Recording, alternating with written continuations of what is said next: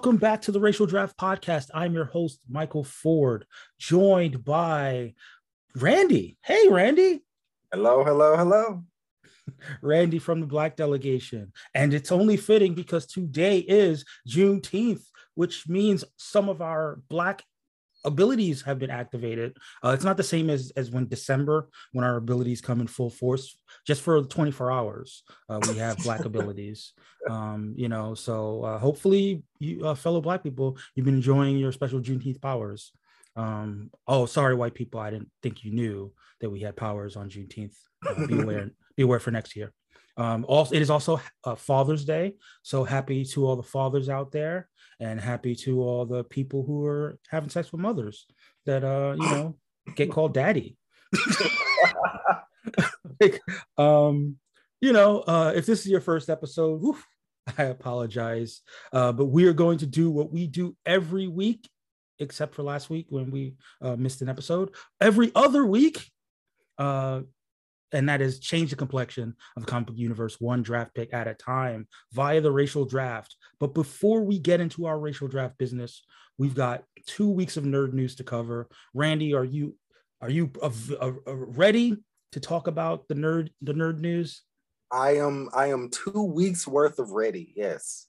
Uh, unfortunately, we have to start with some sad news. Uh, probably best to get that out of the way. Uh, rest in peace to uh, legendary comic book artist, uh, com- comic book artist. Apologies, Tim Sale. Um, you know, he passed away. I guess two days ago at this point. Um, you know, um, what did you have an experience with Tim Sale, Randy? I'm I'm you know I'm I'm really bad with like um names and stuff like that, but um my the the name that I'm hearing going around is like the Long Halloween, mm-hmm. you know, and a couple of titles like that. So you know, um prayers up for his family because you know we we often kind of like I don't know. It's just recently it feels like a lot of the the the greats and like the icons are just kind of you know passing away and. uh yeah, I, I I'm not really good with sentimental feelings, but yes, that you know, hearts yeah, out. Exactly. exactly. Hearts out to his family and friends, um, you know, and his colleagues. Um, you know, he was only 66 years old. Uh, obviously, you know, our thoughts go out to the people who knew him well, but even the people who knew him kind of in a passing, um, you know, fan basis. Our hearts go out to you, you as well. And uh, you know let's let's do our best. Let's honor his memory as best as we can and let's try to be good to one another. Yeah. So that is uh, you know rest in peace to tim sale. Uh, we're going to try to pivot from that to some lighter news lighter fare as it were um, we might as well talk about uh, from from a batman to a spider-man uh, it appears that the people at Sony uh, have decided that uh, you know uh, they it was Morbin time a little bit while a little while ago, and they decided to put Morbius back in the theaters. But this time they're going to bring uh, Spider-Man: No Way Home back to the theaters with uh, extra footage. Uh, this is going to be uh, Labor Day weekend. Mm-hmm. Uh, Randy, are you looking forward to the no the, the the No Way Home more fun stuff version? That's a mouthful. I'm curious how much more fun stuff. Like, I mean, they, they say more, but like how like 30 minutes extra, 10 minutes extra, like you know, because they go in and it's like, oh, this one two minute scene that you know kind of gives us new context or whatever. yeah, I think I heard somewhere in the neighborhood of 10 to 15 min- minutes of footage, but you know, it, it, didn't make its way into any official articles. So, you know, we'll we we shall see how much uh, more how much stuff is more fun out of the more fun stuff edition. Uh, I I suppose that is a thing. I suppose that is a thing that is worth some uh some bonus points for the Spidey for the Spidey folks.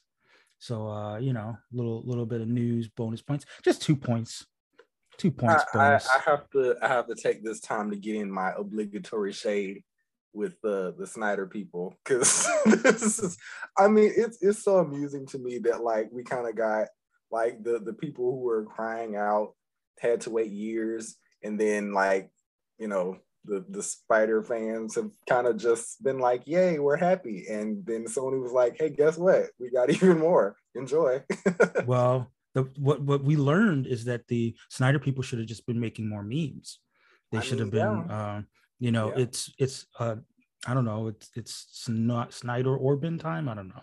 I'm not really good with. I mean, like they they you know, Sony for some reason decided that they were going to be super super responsive to their fans. And you know that more power to them if if that's the route they want to go this is is is a, hopefully there are some uh, better movie makers who also hmm. want to follow this trend in the future. Yeah. I mean i suppose we'll stay in the realm of sony um you know given that sony's uh trying to have a moment uh, mm-hmm. There's Sony's going uh, also going to be working on an animated uh, film in the Ghostbusters IP. Um, I am not sure if it's in the same universe as the as the um, as the films or if it's its own thing. Um, yeah, no no word at this point. Um, it was announced during I didn't even know this was a thing. Ghostbusters Day Ectofest which is June, which was June 8th. I guess that was the release of the original film. So it would be the 40 year, uh, June 8th, 2024 will be the 40 year um, anniversary. So maybe that's when they're going to be shooting for this animated movie coming out. What do you that's think, Ford?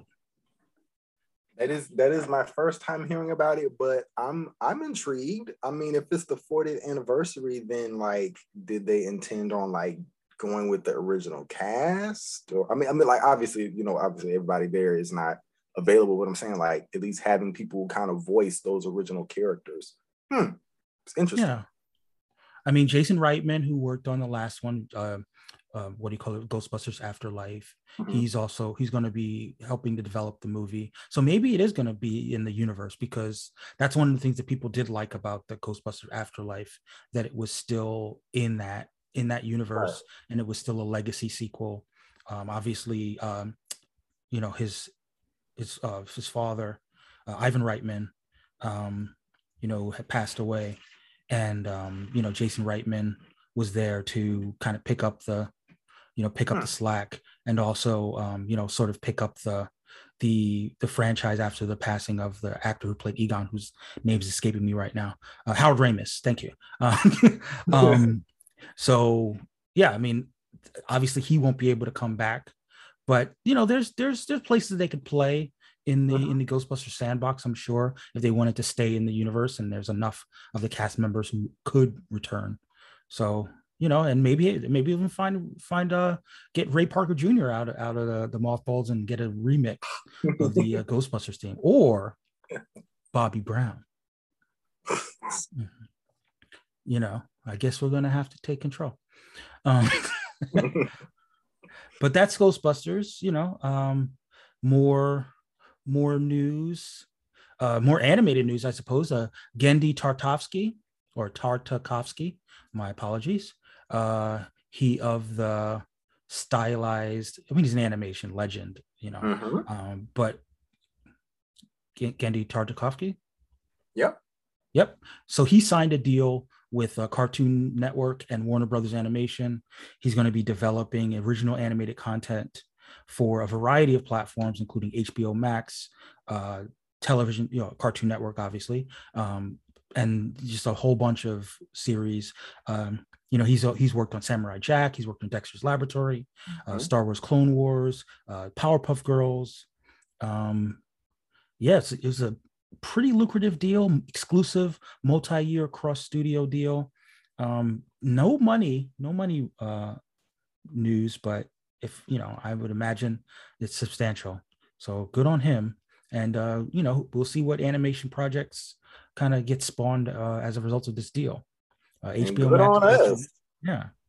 I mean, he he tends to do some some pretty great stuff. So yeah.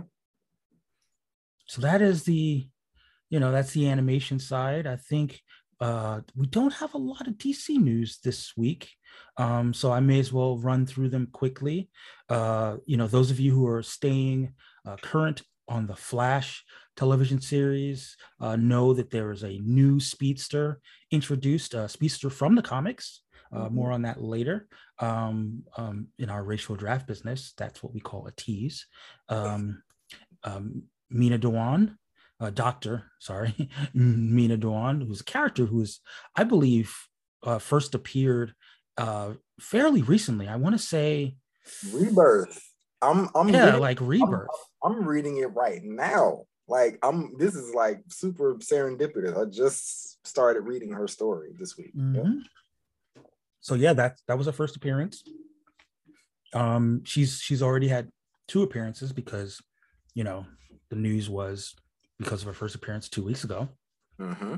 And uh, yeah, she's being played by uh, Kausar Mohammed.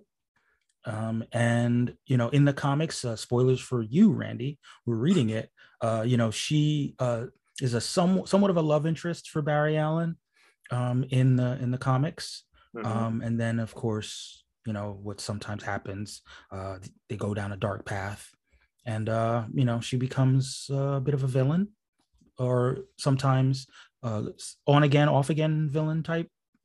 You know, in a, in a way, she's kind of like like his Catwoman, um, in the sense of there's like a thing, but they, you know, like they're on different sides, but sometimes they're there's there's a little chemistry, you know, a little obviously it's a little different because we know from the canon um, that long term Barry Allen ends up with with Iris West. So it's not a it's not it's not this it's not the, an exact analog, but in terms of you know, given given but, your but it is it is interesting though because currently like the the the the lead out that they did from like literally I just read it last week, but the lead out that they did from um uh New 52 into Rebirth was that um Barry and Iris are not together. Right. So like they they like kind of so so right in that little window mm-hmm. where they're not together that's where you know i mean we, we joke a lot about like the the speed force uh friend zone um and uh but yeah he was he was he was in the outside looking in so to speak. And in yeah. that time period he he uh, kindles something with a, a new speedster. And and you know they have a little a little thing. They're both scientists. They're both studying speed and uh, you know romance develops but like i said uh, she becomes the negative flash um, but she starts out as a hero named fast track mm-hmm. um, so yeah i mean those of you who are fans of the character uh, good good to see good to i mean one thing that i will say about what the flash series has been doing they've been really bringing characters from the comics like from the recent very recent comic runs into into the show um, which is a thing that a lot of comic adaptations typically don't do they usually wait a little bit before adapting new new new storylines I mean that I I I kind of had a, a conversation uh, with a couple of other friends earlier about how Barry doesn't really have a whole heck of a lot that's sort of compelling about him. And well, I, that is a good point. Like, um, he's he had been dead of, for like 30 years. Yeah, yeah. A lot of a lot of kind of the hype that uh, you know has been in recent years has been okay. We already saw he established his relationship with with Iris. He, you know, about is having future kids and you know potentially dying in crisis, and like that's kind of his whole thing.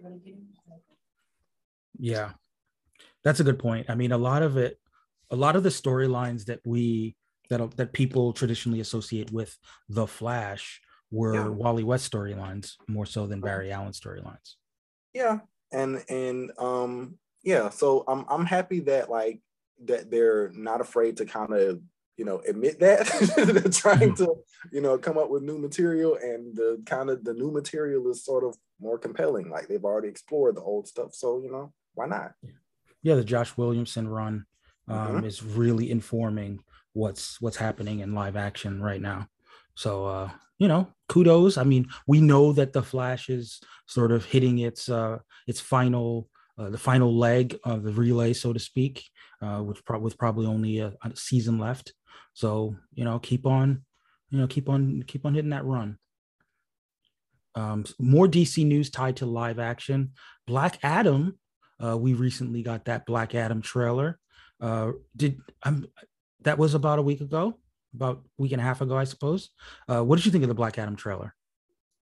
I I'm trying to remember what I I watched it like the day of, and I, I kind of promised myself I'm like I'm not gonna run it into the ground because I want to still kind of be excited for the movie and stuff. Okay, so from what I remember of it, I I will say that um my personal faves looked glorious.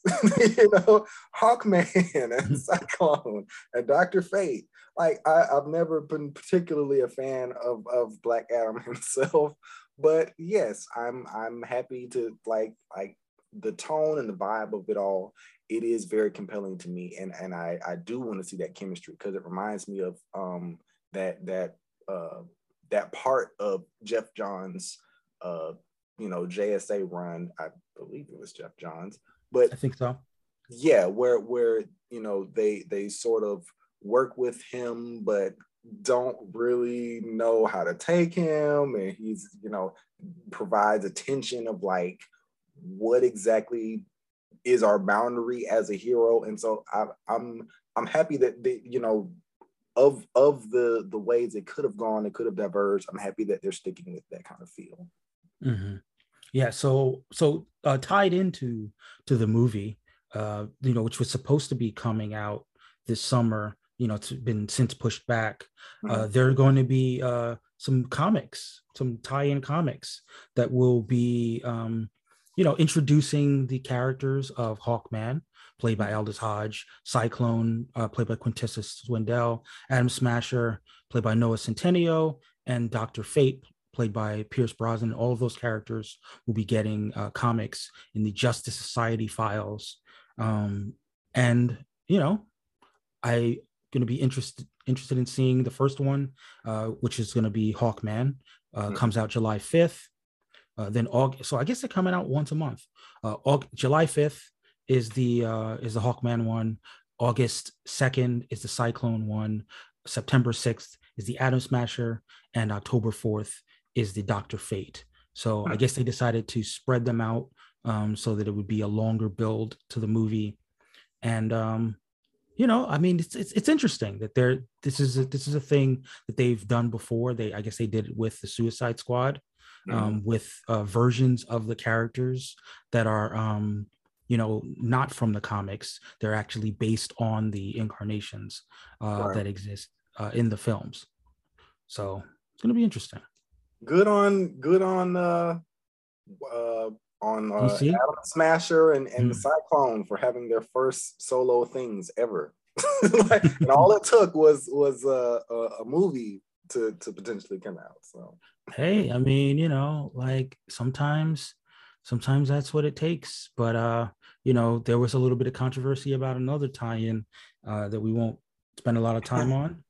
Um, aka we won't spend any time on. Uh, um, but you know, moving to a more positive DC story, uh, our Randy, who would you say is the best Robin? I would say Tim Drake is the best Robin. The best Robin is getting an ongoing series. Tim Drake colon the best Robin. Oh, sorry, just Robin. But you know, the best Robin is implied. Uh, starting September 27th, it's going to be spinning out of Batman Urban Legends and the Pride special, uh, which came out this week. Uh-huh. Uh, we're going to be continuing uh, his story in the solo run. Uh, good on, good on Tim Drake, and good on uh, the delegation that happens to control Tim Drake this season, and that would be the White delegation. So the Whites keep winning. Um, so yes, Tim Drake and the white delegation get themselves, I'll say, I'll go ahead and give them uh, two bonus points for uh, good old, good old Robin. All right. Mind vamping for a second? I am uh really ruining the day that I that I did not uh, draft him this season. That's yeah, I mean, you know, especially because you know we did have a uh, Black Tim Drake on on on uh what's his name on on Titans. I mean, it's it's funny because I actually I I had I had him uh last season, and like all of the all of the best kind of you know the juicy sort of developments for him are happening this season. Mm.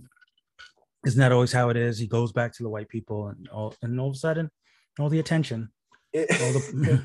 it's it's so funny to me because I like I, I have had a couple of other uh, similar sort of developments where it's like, oh, last season they were, you know, not really the character to look out for, but now that I finally, you know, got them in my sights, they're, you know, starting to have their little glow up.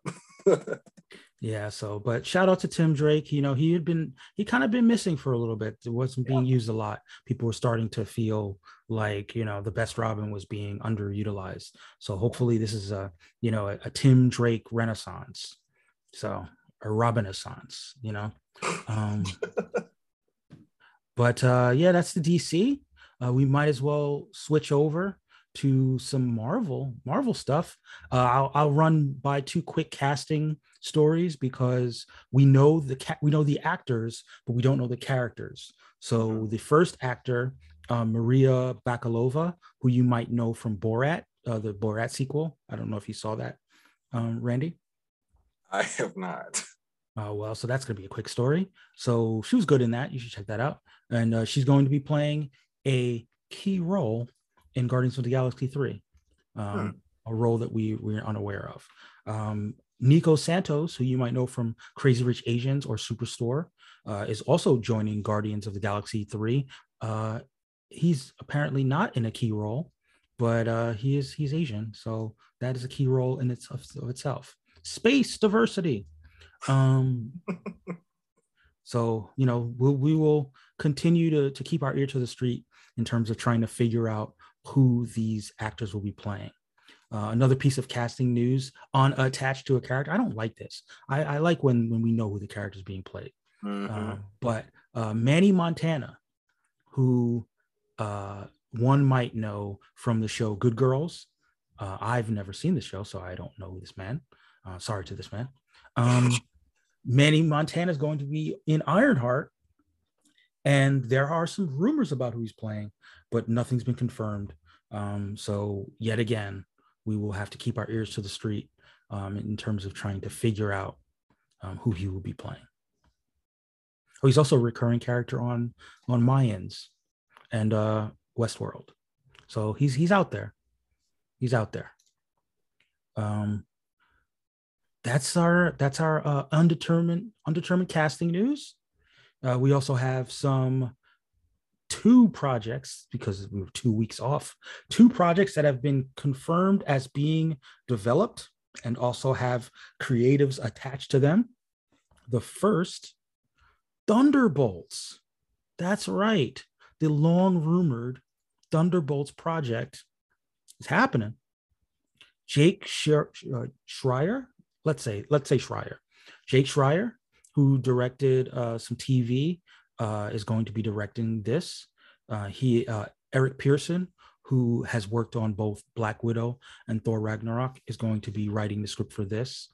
Um, not sure what the you know it's weird with, with those two credits is does, does that mean it's going to be more comedic or does that mean it's going to be more of a thriller uh, in the vein of those two projects but uh, you know there have been a lot of rumors as uh, over the years about uh, Thunderbolts. There've been a lot of uh, people kicking around ideas of who the Thunderbolts in the MCU should be. I actually uh, have a piece that's dropping this week for uh, Murphy's Multiverse where I'm going to be theorizing. Um, you know, well, not little less little less theorizing and a little more uh, fantasy writing uh, what i would like what i would like to see out of a thunderbolts movie um, both in the realm of the kind of a tone of a movie it should be and mm-hmm. also the kinds of uh, characters involved um, I, I kind of envision the thunderbolts movie as more of a heist movie more of a, a crime caper than yeah. a than a uh, sort of straight up superhero movie uh, one where you know they're running a con and um, you know and they're trying to get pull one over on on the people uh, through through uh, pretending to be superheroes.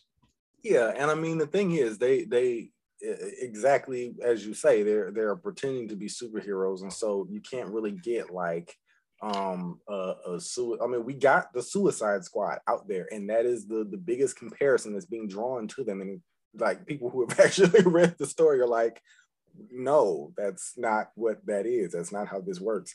And so I I hope that they don't go into a straight up super thing because it's like you know you just I don't know you, you want to go in and and not even have kind of that impression like just, just yeah and that's and that and that was a big that was a big part of my thesis a big part of my mm-hmm. thesis is that Marvel generally prides itself on originality um, and you know having something that looks so nakedly like uh, their version of the Suicide Squad, yeah, um, just doesn't feel the way that Marvel normally approaches these projects. Where especially when you have this this idea that has existed in the you know from the inception of the Thunderbolts of this team of heroes that are actually not heroes. You know, I think that there's a lot go go ahead sorry. I was just about to say it's also very interesting that we we kind of um i uh, of of the two you know inevitably they will be compared but i think that it's very interesting that um we've kind of had this conversation sort of uh bouncing around in in nerd space that you know some people kind of just have this this sort of antipathy to um, villains becoming heroes. And so it kind of feels like it's sort of in an underdog position. Like mm-hmm. people just kind of feel like, well, sometimes hero, you know, sometimes villains just need to go ahead and just stay villains or, you know, kind of, you know, mm-hmm. but I feel like there's something there that is to be proved of its own accord rather than trying to kind of follow after, you know, the Suicide Squad or, or necessarily even kind of put itself in the comparison space with that, you know, franchise. Yeah. And I think, and I think that you, and I think that there are times where you can subvert expectations. Mm-hmm. Um, you know, so obviously the people, the creatives involved know that the Suicide Squad exists. They've already had two movies. They already, they've already had Peacemaker, where Amanda Waller, you know, is such a, a major figure in that. You know, I think that the knowledge that the fans than the audience at large are aware of what the Suicide Squad is, just go to me goes even further to why it would be so much cooler if they subvert those expectations uh-huh. by having the by having the you know again spoiler for my article but you know which is basically the government thinks that they're doing a suicide squad right right yeah. you know they think that they're like recruiting these former villains and giving them the opportunity to um, to work as heroes where they're cracking the whip and controlling the leash. But in reality uh, the the villains are actually uh, running the con on on the government. I'm here for it. I feel like it's gonna be i feel like it's gonna be a very fun movie. I really do. Yeah just i, I hope so. the, the premise yeah yeah and you know another piece uh, at least in my in my uh envisioning is that all of these characters that we've seen in other things uh, with the exception of us agent um you know we'll get like new aliases which mm-hmm. will allow them to kind of be uh better fit in their um you know in, in their um their roles in the con you know basically if they're if they're being repositioned as heroes for the public then they have to be in character. Mm-hmm. And you'll be happy to know that in in my version of this movie, uh, Smiling Tiger does in fact exist. Um, he's a, he, he's a he's an he's a black man that pretends to be Wakandan. Um, I mean, like they mentioned him. Why not bring him in? I mm-hmm. Yeah, he pretends to be Wakanda because he knows, like he's he's he's all he has all the skills and he's super competent, but he realizes that if he's if he you know if he says he's Wakandan, then you know people actually you know trust his his his uh, competence and they don't undercut him than if he's just a regular black dude, which is relatable, which is relatable. Um, just learn, just learn a little accent. People will be like, "Oh, I must take you seriously now." Not just some. Oh, some oh he's, he's not one of those those American Negroes. exactly. exactly. So I feel like that would be a, a cool little running gag in the movie. but uh, yeah, I mean, you know, details will continue to, to spill out because we don't even have a date uh, when this movie is supposed to drop. Probably, we're probably. Um, I think I I think they were thinking about filming in 2023 in summer 2023. So, you know, we're we're probably like two years out from it it dropping. So, Thunderbolts. And the other project that also uh, recently got confirmed, uh, almost hot off the presses, Wonder Man. Yep. Randy, do you have a lot of uh, experience with Wonder Man? I I recently read his solos, and I will say they're not really much to write home about, but I do feel like this is a great time. Like what we've kind of seen with um, Scarlet Witch and, and a couple of other characters is that the MCU is pretty good at like taking characters who typically don't, you know, ha- have sort of a, a, a, more straightforward or have sort of um, a mythos that's sort of tied in with other characters and giving those characters their own agency that that makes them more compelling. Mm-hmm. Um, you know, like Wanda is not only interesting in regards to the other folks around her. She has her own motivations, her own feelings, and you know, it is so I feel like Wonder Man will benefit immensely the fact that this mm-hmm. movie is coming out because like one of the first things that we kind of hear from people who you know think about Wonder Man, aside from who the heck is that, is that he's born. And and like he he is sort of in that way. I hate to say it because you know the the the potential is there when you like you you have this character whose abilities are derived on ionic energy which you know if you're a science person you kind of uh, can imagine sort of the applications of, of how that would work. Um but writers typically just kind of have him as like the flying brick in the background. Mm-hmm. and and he he swoons after uh uh wanda he you know after scarlet witch. And that's kind of really the extent of him you know as a character. He he uh recently in uh i believe it was uncanny avengers Rogue had actually absorbed the, you know, she actually absorbed Wonder Man's essence, and like that was how she was able to use her powers. You know, so he mm-hmm. was basically only existing only for her to, you know, to be a battery for her abilities. So, um, yeah, yeah, I know for me personally, you know, growing up, I only really I didn't think I never really thought about Wonder Man in terms of his powers. I thought of him in more in the realm of he's the superhero that's also an actor.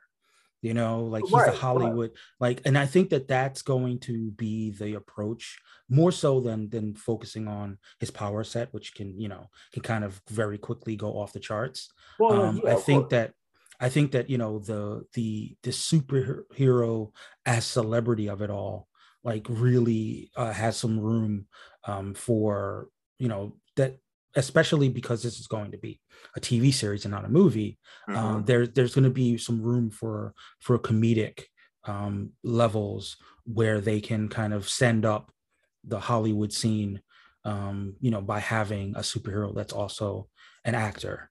Yeah. Um, one yeah. thing that one thing that's super intriguing to me is that you know we didn't mention this until just now. Uh, Destin Daniel Cretton, who um, worked on uh, you know Shang Chi, um, and is also Asian American, um, he's going to be um, helming this uh, as the uh, helming the series as the director and executive producer. Um, and you know, there's some some question. You know, as an Asian American lead, I'm sorry, an Asian American creative. Does that mean that maybe some some racial draft race bending might be afoot?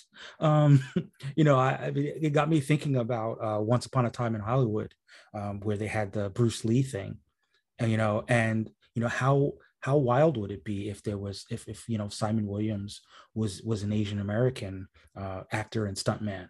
You know, and, well, it's it's it's interesting that you that you mentioned that because he he is um he's an actor, he is a stunt man, um, but he also I, I'm not sure how recent the development is, but I did read that Simon Williams is also a pacifist.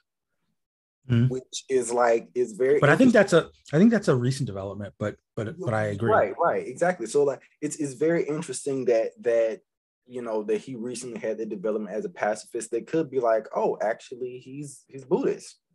Or you know so you know so he, he his faith might tie into that or, or what have you. So yeah that's a very interesting possibility there. Um and and it's ripe to be explored. I don't know if they will but like i mean there's not there's not much room to to sort of uh you know to to speak up against that. I feel like there's a lot of room to play with you know some of his background there.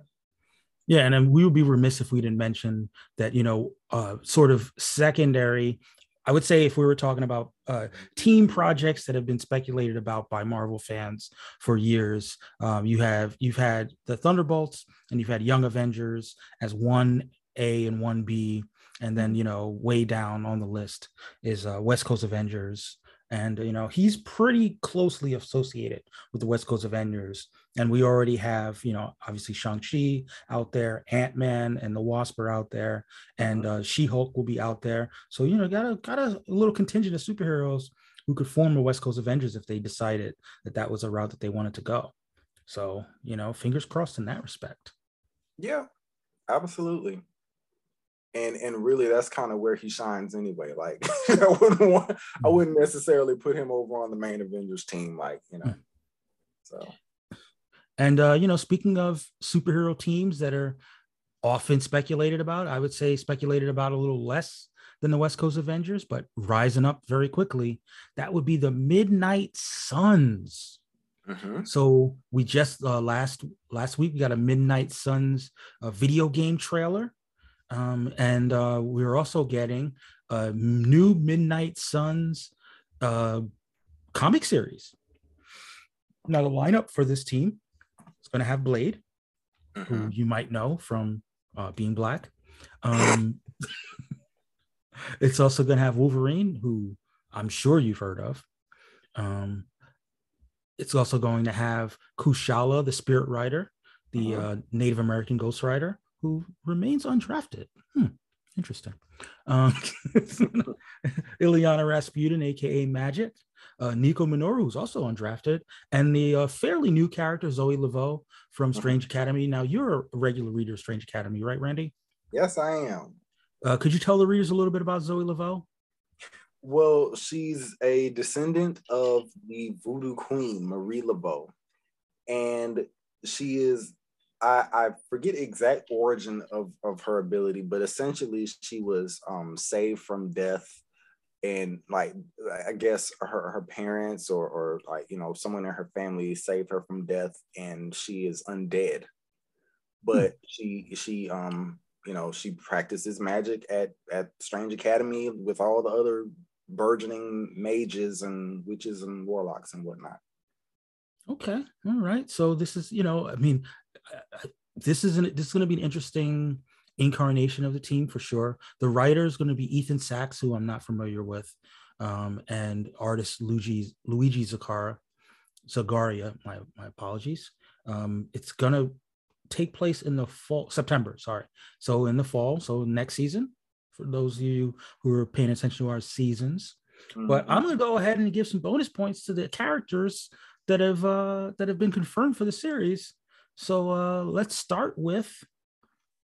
Sorry, guys, I didn't have it in front of me. Uh, we got to start with Blade, mm-hmm. our boy, our boy Blade, will get himself uh, uh, two bonus points. Vamp for me.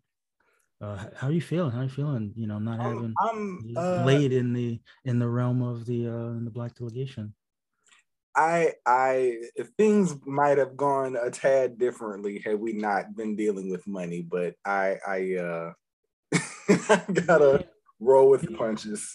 I mean, trades are always a possibility here, Randy. You know, we could we could talk yeah. we could we could talk some trades. We could throw some some possibilities out there.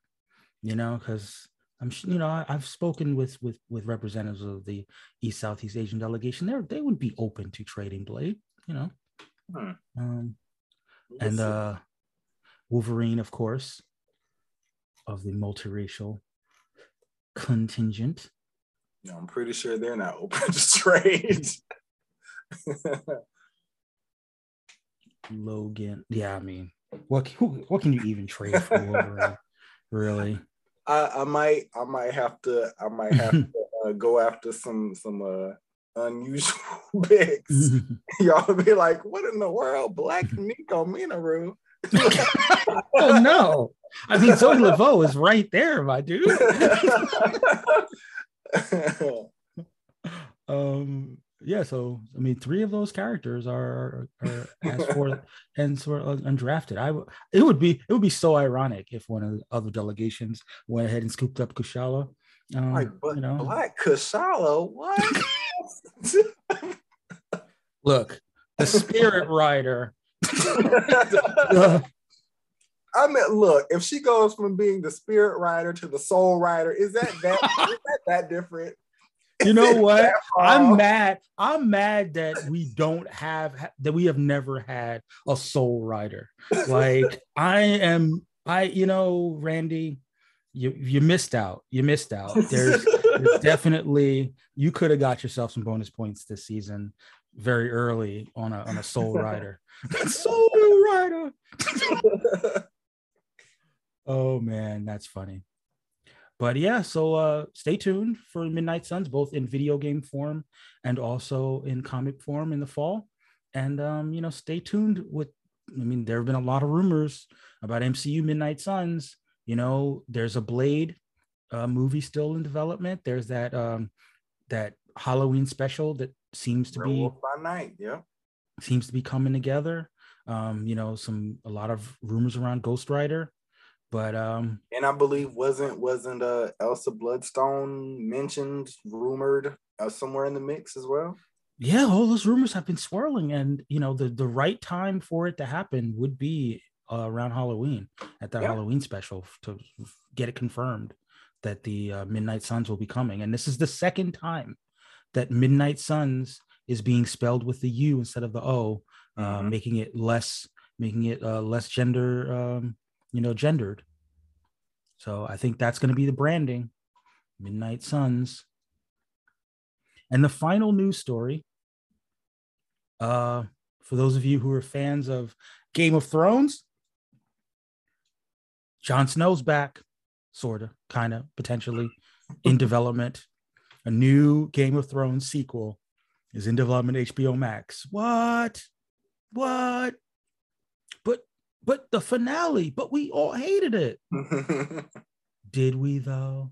Did we? I mean, I mean, a lot of people did, but but that having been said, I don't think that they like wanted the world to end per se.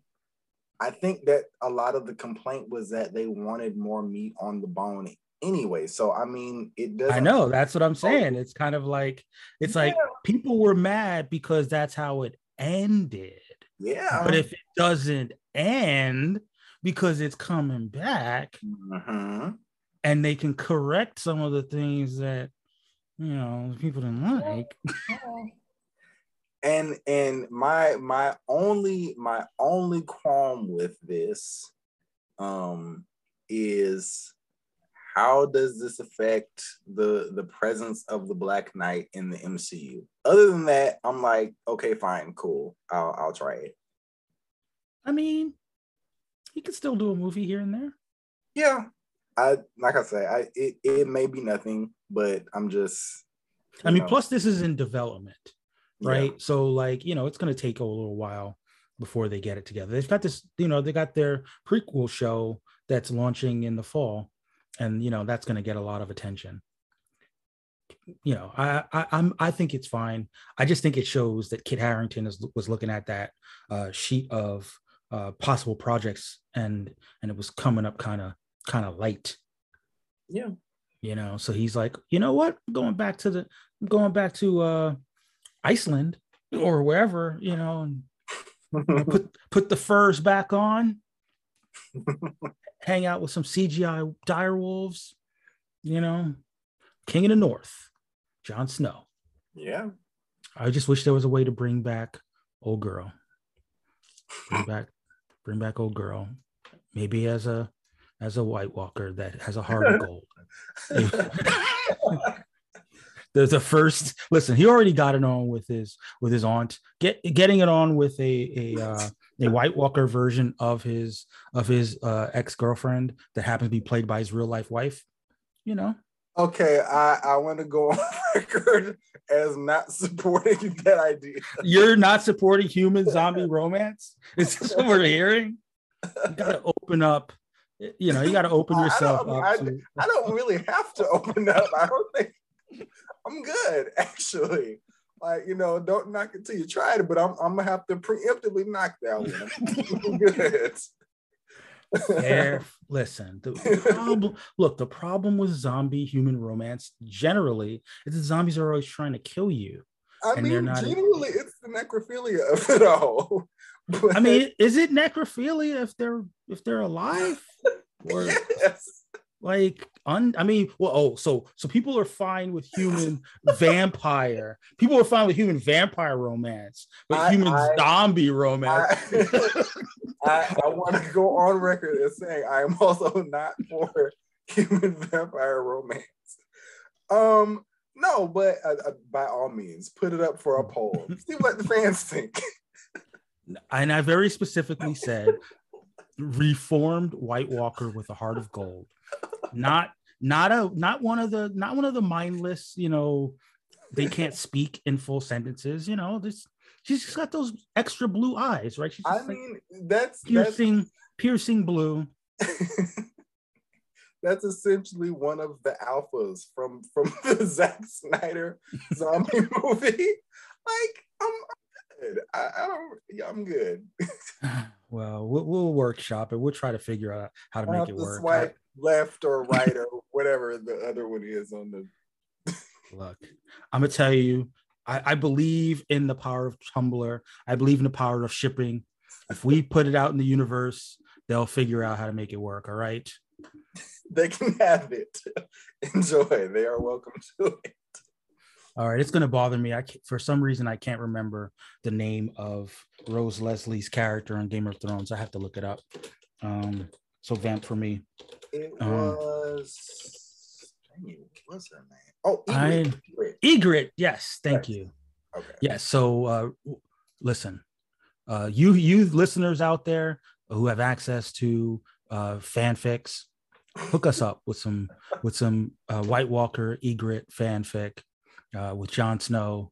You know nothing, Jon Snow. I, about sadly, I feel like if you just Google long and hard enough, there's already some out there waiting for you to to partake of. yeah. Look, he's the king of the North, but he knows how to go down south. That's what I know. All right, and that is our news for uh, two weeks. We covered it all. Randy, how do you feel? Um, we're I- gonna we're, I, we're gonna take a I- sh- go ahead. Sorry. no, I was about to say I'm I'm I'm very I'm feeling like the two weeks was was worth the wait. We got just enough chaos in. And yeah, so we'll come back after after our break, and we'll start talking about racial draft business. And we're back. racial draft business. So, what were your thoughts about how the fifth and the sixth week of the supplemental draft went? Um, I saw a couple of them that like really made me sort of, you know, nod my head in approval, and and a couple of them made me like, oh, okay, you you think you're slick. I I uh, I think I know what we're talking about. yeah, I'm I'm uh I, I have some words for that, but it's all good. All right. So, uh, yeah, normally we run down the picks, but uh, I think it'll be more fun. It'll be more fun if we just go, if we, we allow uh, the story to unfold since since it is two weeks worth of story. Um, and we'll start the story with uh, some, you know, we got to give some bonus points for approval. uh, kicking off the week of approval is uh, 100% approval ratings for Latino White Tiger, Latino White Tiger, and Latino White Tiger. That's right. All three White Tigers by the Latinx delegation got 100% approval rating, and uh, more power to them for um, coloring within the line, so to speak. Um, yeah. So, yeah, 20 points for the White Tigers. Um, yeah, I mean, do you know? I mean, we've talked at length about how important I think uh, we think that the White Tigers should be, uh, mm-hmm. both in comics and in live action. So I have no problems, no qualms with um, them putting the claim. And the only qualm I have is that it took this long, it took this long for for the Latinx delegation to put their their claim in on the White Tigers. Yeah. So yeah, that was uh Hector Ayala, it was Angela Del Toro and Ava Ayala, uh, all secured, two of which secured by uh, family chaining. But uh, yeah, good on them. But kicking off the first pick of round five was uh, the Swana Mena delegation, Barbara Ann Minerva, aka Cheetah, not Tigra, Cheetah. and uh, you know, I'll fast forward to the to to the to the to the fun part of the story, which is that 100% approval rating for North African cheetah. Yeah. And I don't have any issues with North African cheetah. I don't think uh, anyone should, but I mean, like, literally, like like before we had the Swana Mena delegation, I I wanted to draft her as well. Like I think it was uh, uh I want to say it was, it was it was a couple of seasons back. I I, I haven't drafted mm-hmm. her recently, but it was a couple of seasons back. I was like, yeah, I mean, why why not have this this powerful woman like want to kind of you know she's an archaeologist, I believe, mm-hmm. and, and yes, you know, wanting to uncover the the ancient history and and finding herself entwined in the mythology itself um, along the way and sort of being like, I, I, don't know if I'm I'm cool with Wonder Woman. That you know the kind of mm-hmm. you know, it, it, it just it feels right. It really does. Yeah, and I mean, you know, like you said, she's an archaeologist. Like, you know, traditionally she's a uh he's she's British, which means she's like full full uh, you know, museum colonizer yeah. essentially you know yeah. she's like oh who which cultures can i pillage um you know right. from you know like at least by making her you know at least by making her north african even if she's still european um, you know of north african descent even uh-huh. if she's uh-huh. still european she you know she could sort of explain herself as well you know i'm i am going to these places that are resonant for my culture uh-huh. and and trying to uh, more ethically uh, acquire these artifacts right and you know it, it gives her like a, an additional layer of why she feels um, like she deserves that power yeah exactly you know as opposed to you know just wanting to speak to the manager and being right i mean because she she otherwise she is the colonizer who who fights the the the the the the symbol of social justice with, with the power of appropriation. exactly. right. So uh, I am all for. I mean, you know, it could have it could have also worked as as an as a non North African, as a you know another right. another African, but North African works too. And you know, I, have you know I've saw some fan castings around um oh my god i'm forgetting her name right now. Um oh give me oh sorry guys. Um, um the actress. Um, oh uh, kristen wiig i believe. No no no no no not the actress who played no not the actress who played uh uh, cheetah in the movie the actress i saw some some people i guess some years back um who were fan casting um, oh. um Sorry, guys. I'm trying to.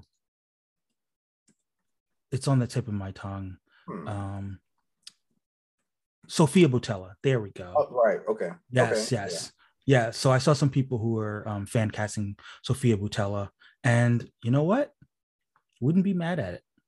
like you know as far as like we've seen her ability to bring physicality to the role. Um you know again she's um i believe she's algerian. Um so that that would be a cool that would be a cool uh reimagining of of uh of cheetah. Yeah agreed. Moving on. And like i said 100% approval rating. So points points uh, speaking of points, more Latinx points as uh, Catalina Chavez, or as I call her, uh, Canada Chavez. Um, she got 100% approval rating as well. So uh, good on her, her 20 points. So they may not have, you know, the Latinx delegation, they lost out on Native America Chavez, but they were able to uh, acquire her sister and they got the, and they got the, uh, the approval points moving on to a character not falling short of the threshold. This is a, this is a this was maybe unfortunate, maybe not. Uh, Exodus, uh, 84% approval rating for the Jewish delegation. Uh, I just feel like um, you know Genesis, Jewish Genesis probably would have gotten a 90%, um, but Jewish Exodus fell a little short. Um, another character that fell short significantly uh, the Polynesian delegation, they selected Kl'rt, aka the Super Skrull. Um, I, I, you know, I just think that um, Tamati didn't really lay out as well um, his story for the Polynesian Skrull. Um, so yeah, the people uh, sort of rejected it, 50% approval. Yeah. You know, that's a that's a, that's 50-50. People just they weren't here for it. Yeah. Um, but I mean, we're still we still love to hear uh, what your your thought process was, uh, Tamati, with, with with respect to a Polynesian Super Skrull. Uh, but one thing that got 100% approval rating: East Asian Quake. None of that multiracial Quake here. Fully, fully East Asian Quake. Yes, Daisy Johnson, 100% uh-huh. approval points. Points. I'm here for it. For sure. Uh, you know, obviously we love um we love Chloe Bennet, but you know, still for the comics, for the canon, making her Asian American, all the way here for it. Well, I I I will just uh I will just let this be the the alternate reality where Chloe Bennet does not have to uh change her name to Chloe Bennett. She can be Chloe. Right, right. exactly. Mm. Yep. And and 100% approval rating for the family chained East Asian Mr. Hyde. So she got the Asian dad, and people yeah. approve of that as well. So yeah. Points for the East Southeast Asian delegation for closing the loop. Um additionally, oh, this is this this is unfortunate. We can we can talk about it. Vandal the Savage. 67% approval rating. We, we, we tried to talk it through. Look, we, we we tried to talk it through. The first Caucasian, you know, he was. Uh, I mean, it it is it, the the story. I never properly put out a, a backstory. I may still write it up, but it's just a very funny thought process, or or kind of you know funny, not funny, haha, but mm. kind of that messed up sort of way that like at the root of of my idea because again he he is a, a character who has been associated with some very racist foolishness mm-hmm. and and just general like just a lot of ugliness I, i'll put it that way but it was it was very um the first thought that occurred to me was that the the the meteorite or whatever that fell to earth and changed him probably changed him physically as well. It had to have made him mm-hmm. somehow different. And, yeah. you know, just being rejected because, you know, intellectually you're you're different. You think you know, in in this kind of way that is is disturbing. Antithetical, yeah, antithetical. Yeah, and, that, yeah, right. And and so, like I said, I think that if you had written it up, I think that if you had written it up fairly early on and mm-hmm. like laid it out for the people, um, you know, not left it up for people's imagination or people right. who just listen to the show, I think that people might have been like, you know what, I'm fucking with it. You know, like I mean, it's I, like almost like um not exactly the same thing because he's not like he wouldn't be like an albino per se, right? right I mean, right. like you know how like we we all watch Black Lightning, right? And mm-hmm. you know we had like uh Tobias Whale, right. um, you know, who was an albino who hated black people. like, um, look, it it was it was not like I don't know. It's just the story kind of just rolled out. Like it just was. It it was intended to be something that that because he felt that kind of resentment he tried to like i mean it, it, was a very interesting kind of just the stream of consciousness that came forth from it but i i kind of also at the same time felt like is there really a way they're going to buy this because it is is i don't know it's just it's a very hard sell just because he first of all he is a villain so like any of his motivation it, there's not really anything that I can do to be like, hey, there's actually a, a cause here underlying that sort of justifies his character. No, he's evil. That's just yeah. all there is to be said about. So like anything that came from that, um, you if you have the black character like be kind of the at the root of white supremacy, that's not that's not a good look. It's not. I mean, I, yeah, I, it, it's not, but you know, he's the root of so many other bad things. Like, I mean, it, it would be it's better than if he was just like doing it in in the name of blackness. Right, you know? right. Yeah. I mean, I, I felt I felt like there was gonna be some some sort of like ugliness regardless. And so it did it, it did kind of intimidate me from mm-hmm. putting out the story.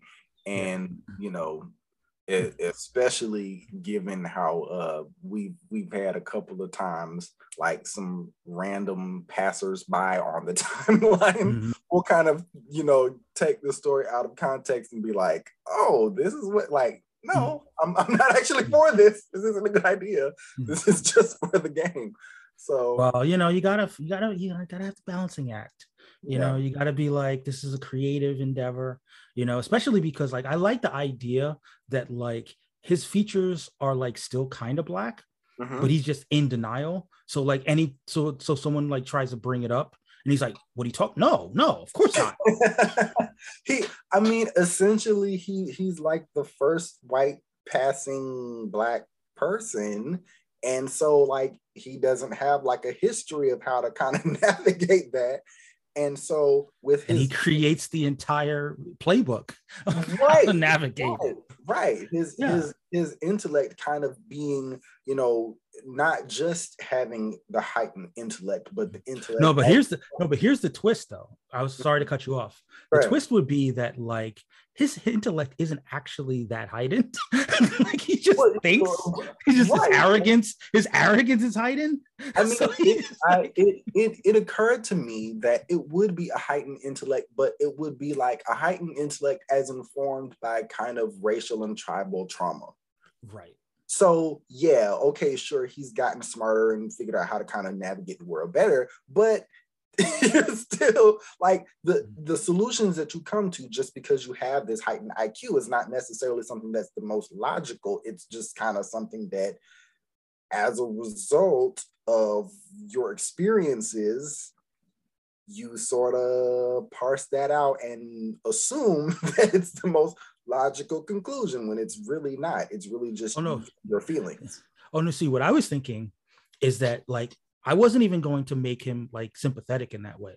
I wasn't gonna I wasn't thinking of him as like someone who like had some bad experiences. I was more thinking that like his his worldview got twisted, you know. Yeah. So like the things that he the way that he looked at the world changed you mm-hmm. know, mm-hmm. and the solutions that were admittedly more innovative and more, um, you know, uh, outside of the box compared to his compatriots, mm-hmm. um, by one point of view, could be seen as more advanced, but he was willing to be destructive right in a way that the other people thinking was not willing to be. You Right. know, it's kind of like if we build this thing, you know, it will poison, you know, uh, half the population. It's like, yeah, and you know what I mean? Like, you know what I'm saying? Like, right, like right. his, like other, like his, his, he would develop something that was, you know, advanced and not care about the harm right. you know Yeah. and that was and that was his in his mind that's what made him superior that like he Mhm. was willing to create harm in order to create um advancement for others like he you know and and of course he would be ostracized for that of course people would say you know what are you doing you're this is not you know this is not in keeping with our culture right. and that Yeah, would set him mean- and that would set him apart Yeah. Yeah, I think I think that's a really great way to go. Like I said, I mm-hmm. had to I had to try to like kind of reconcile with a whole lot of feelings there because I, I I didn't you know you you you uh you, you make these comments and stuff about trying to promote diversity and and, and all this other Mhm. stuff and one day somebody quote tweets you like this you like I, I didn't Wow. want to you know I didn't feel you. smoke, so I feel I feel you. I feel you. Um, but let's go. Let's move on to uh, from from from uh, black uh, to white. Uh, the um, Ms. Martian, uh, who we know uh, is uh, actually not a green Martian, it's actually a white Martian. Uh, the white delegation went ahead and drafted her appropriating ass, um, uh, but only got 75% approval for her. Um, but I'd still like the idea of uh, Ms. Martian, uh, sorry, Miss Martian, sorry, as the uh, as the appropriator. You know, she she means well, um, but you know, she still would like to speak to the the Martian manager hunter. Um, she, she she comes from a race of of conquering colonizers. I Yeah. think I think and then she chooses the, to be uh to to wear the wait a second is she martian dolezal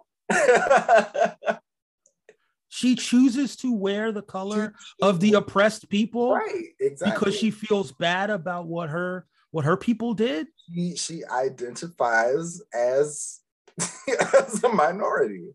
Mm, mm. wow the that is uh, Martian melanin hunter. martian melanin hunter wow. damn we, we we we cracked the we cracked the case Uh, but but unfortunately only 75% approval rating i approved i approved of the I did. I really did. Um uh, another alien though another green alien in fact but this one was uh south asian uh brainiac 5 who you might know uh from the supergirl series. Mhm. um also south asian. Um brainiac 5 from the future um 90% approval for south asian brainiac 5 um you know I, i'm sure there's some i'm sure there's some stereotype thinking in my in my in my idea of the um of the brainiac as it were you know uh being being some kind of asian. But uh i'm gonna own it. I'm gonna i'm gonna go ahead and own it and say that uh Querl Dox uh is uh you know I, I could i can definitely see it. I can definitely see uh south asian brainiac especially uh one of the things that that have that has been taking shape across this season of the racial draft is that kryptonians uh have basically been uh taken over by the east asian and south asian delegations uh, they're just And, I, I'm here for it. Yep. you know so you've got a you know you've got a south asian uh brainiac you've got a south asian uh zod you've got a south asian uh supergirl and you have east asian uh house of El uh you know with, with superman and uh and his his whole lineage so you know just keep on keep on rocking uh kryptonian asian connections but uh yeah 90% approval rating people people approved I'm I'm not Being- sure of the actual actor who played him on Supergirl, um, what his ethnicity is, but yeah he's south asian right, yeah, okay.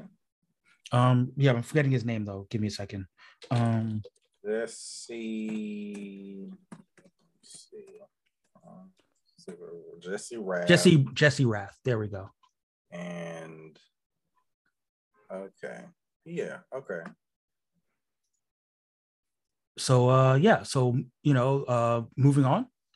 uh, oh, they also got through the family chaining, they got uh, Brainiac one, the original Brainiac, uh, also 100%. Well, yeah, also 100% approval rating for for the Brainiac.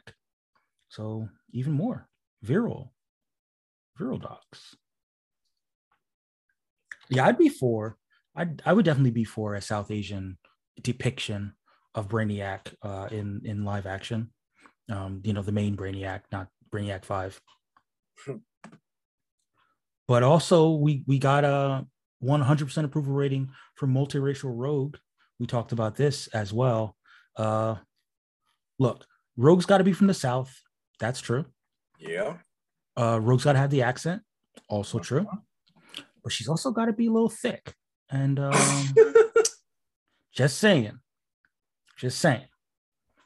Multiracial Rogue with the cakes. Because she's because she's uh, you know, a little mixed. you made sure she she's up on the on the uh the collard greens and cornbread. Yeah, look. Not mad at it. Not mad at it. And we've definitely seen some some um some cosplayers some some multiracial cosplayers of Rogue. True. So true. I I mean it, it, we can we can we can we can see it in our mind's eye is what I'm saying. It's not a stretch of our imagination. Sugar. oh man. Uh, so here's uh here's some here's here's a, a, a pick that was a little outside of the box and we never got an explanation uh, behind it. Um, maybe we can come up with one right now. The Grand Master was acquired by the Native American delegation. I um, it's it's giving colonizer. I don't know. Um, so so I don't think the Grandmaster in the comics is really like a colonizer like he is in the movie. Um, he's just really just about the games of it all, you know, and the competition. So like he's an elder of the universe. Yeah. So you can imagine a world where he just came to Earth and he just kind of got the people going, brought brought games to the Native Americans. Mm, yeah but I mean, like, I'm I'm trying to think because like my my experience with the Grandmaster is not a whole lot. I I will admit that. Um, like I'm trying to think my my more recent kind of experience with the character. He uh I believe it was No Surrender. Mm-hmm. Yeah, he was No Surrender. Mm-hmm.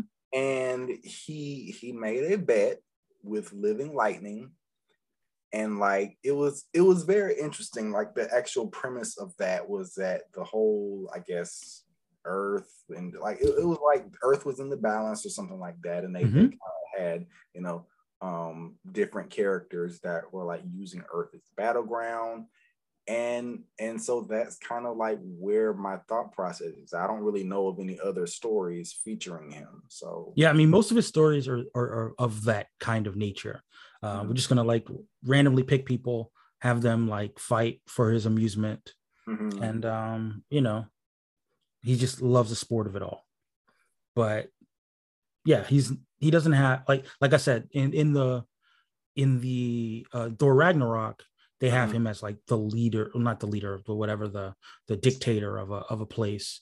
But right. really, he's just into the the the, the contest gaming of it all, of the gaming part of it exactly, and that's the part that's consistent with his character that he's just across incarnations. He's just into the gaming. Um. I mean, so that isn't to say that he can't be Native yeah. American, but it just doesn't like uh sort of on its own doesn't like hop in and make itself self-evident. I mean, at least not positively. Like, I mean, well, that definitely not, definitely not positive. Yes. I mean, um, yeah. Um, so yeah, so the people gave it sixty six uh, point six percent approval. So you know, two thirds, but definitely below our threshold. So uh, you know, gotta gotta do a little bit more Native American delegation. You want to sell it. Um, speaking of characters that definitely should have been sold a little bit more, um, uh, we we had uh, the Martian Melanin Hunter of of Miss Martian, but uh, her brother um, was also up through the family chaining, but the people didn't approve as much of that. Um, so uh, M'comm M'orzz was only 60% approved. Uh, this, I believe this is the version of the character that exists in the Young Justice universe. Um, so Malefic. Um, but yeah, people were just kind of like, I mean, you're a white Martian, but you're not a white Martian, is what we're saying. so I get it. I get it. Uh, another Native American delegation pick that didn't quite hit the way people thought it would. Agent Cleary, who you might have seen on the Ms. Marvel show, um, played by not a Native American. Um, uh, 77% approval rating for Native American Agent Clear. At least uh, there was a, a backstory for this character. Um, I just think that maybe people just really liked the version of the character that we had already seen in No Way Home and had already seen uh, on Ms. Marvel. So it just wasn't enough to get over the hump and uh, get people thinking about uh, having this character be uh, Native American. Hmm. You know, sometimes that's how the cookie crumbles, so to speak. Um, ooh, this one was was a little bit, a little bit shaky, but I, I respect it. I respect it. Uh, multiracial delegation got themselves Robbie Reyes. Mm-hmm. Um, however, Mexican, Filipino, Robbie Reyes in LA, car culture. I can I can see it. What about you? I I know nothing about uh that location or that okay. culture. but uh-huh. I, you know, they they uh at least you, you can, you know, sort of imagine it, it's not too far. Like I've I've heard of of people who are Filipino who have like Latino last names and stuff, so it's not something far off for me. And and you know, in LA, there's a pretty strong um, interplay between the two communities. Um, you know, and I don't know. I, I mean, I, I feel like from you know, obviously traditionally Robbie Reyes is just just Mexican, right? But I don't think it's that much of a departure um, for the character to be Mexican and Filipino, especially uh, in in LA. You know, got a little Asian representation in there. Not mad at it, and the people, ninety percent approval rating. So, that's the threshold. Bonus points for Robbie Reyes. So we're uh, we're uh, we're gonna have uh, the the Asian and, and Latino delegations kind of uh, finagle you to see if they can get some points as well. Oh no, we, we have to talk about that for next season. um, you know, but as for now, the multiracial delegation gets to to benefit from from the from the from the double love of uh but but that would definitely listen next season that be an interesting strategy where like you know if if they're if the del if the two races um you know win the threshold they get some points too. So that would be incentive for for the different races to support it. Yeah. Um but we're not there yet. Where we are is 100% approval rating for south asian madam xanadu who um let's be honest often presented as um, you know either uh, swarthy as as we like to say yeah or yeah. or just a full out uh, romani and as we spoke earlier romani have roots in uh, south asia mm-hmm. so that is a 100% approval rating those bonus points for the south asian delegation uh, continued domination of the uh, DC Justice League Dark Magical World um, bonus points for Madame Xanadu. Falling short of the threshold, even though uh, we got 90% approval for Robbie Reyes, only 83.3% approval for Gabriel Reyes, um, multiracial. So I guess people were like, no, do not approve of uh, his younger brother not being Mexican. 83%. Uh, additional family chaining. Voyager. Do you remember Voyager from the No Surrender book, right? Uh, 70% approval uh, for her in the Native American delegation. Yet again, not enough, not enough uh, story as to how how she fits within within the delegation. I think black delegation. I'm going to clear out for you. Carrie Kelly. Carrie Kelly is is not a character that I'm hugely familiar with, but I do know that she has uh this history as being Robin and and she I think for a time was like a cat girl and then became Batwoman. Like she's she's you know all throughout that that alternate history with the Dark Knight um mm-hmm. rises, I believe it is. Yeah, so I only know her from the Dark Knight universe or Dark Knight Returns universe. Um, is she in the mainstream universe at all? I I honestly I don't think she is, but I've I've been calling for it just because like part of me is um you know as as a Barbara Gordon fan, a lot of the controversy around Barbara Gordon is that they kind of want her to be Batgirl to some degree and want her to be Oracle to some degree, and nobody can really seem to square that circle. Like we kind of have just inconsistent portrayal of Barbara Gordon as you know between those two personas. Mm-hmm.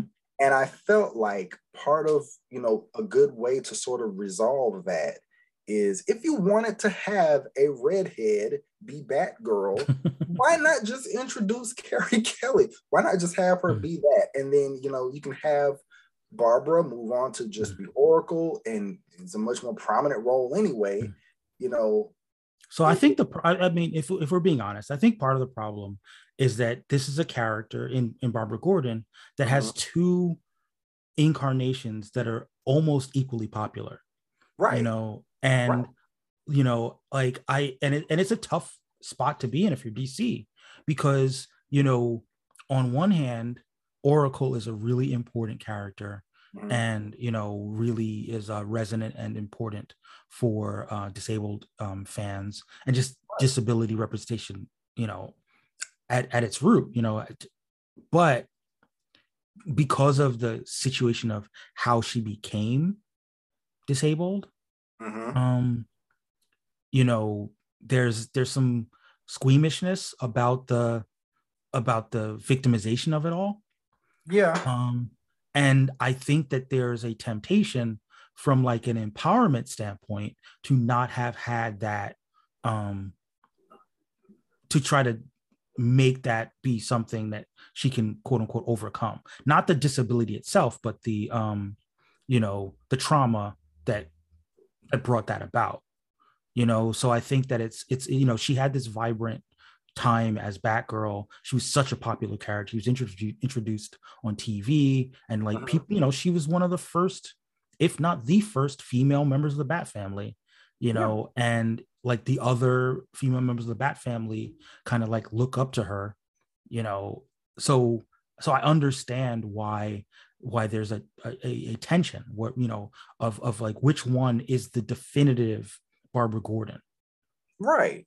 You know? And, and like for me that that question sort of you know it, okay we, we can't you're not going to go back. They're not going to undo like they've already shown that they're not they're not going to retcon um the killing like the, the fact that the killing joke happened um whether or not they actually acknowledge it in the main universe or whatever, they still had in the main universe Oracle in a wheelchair.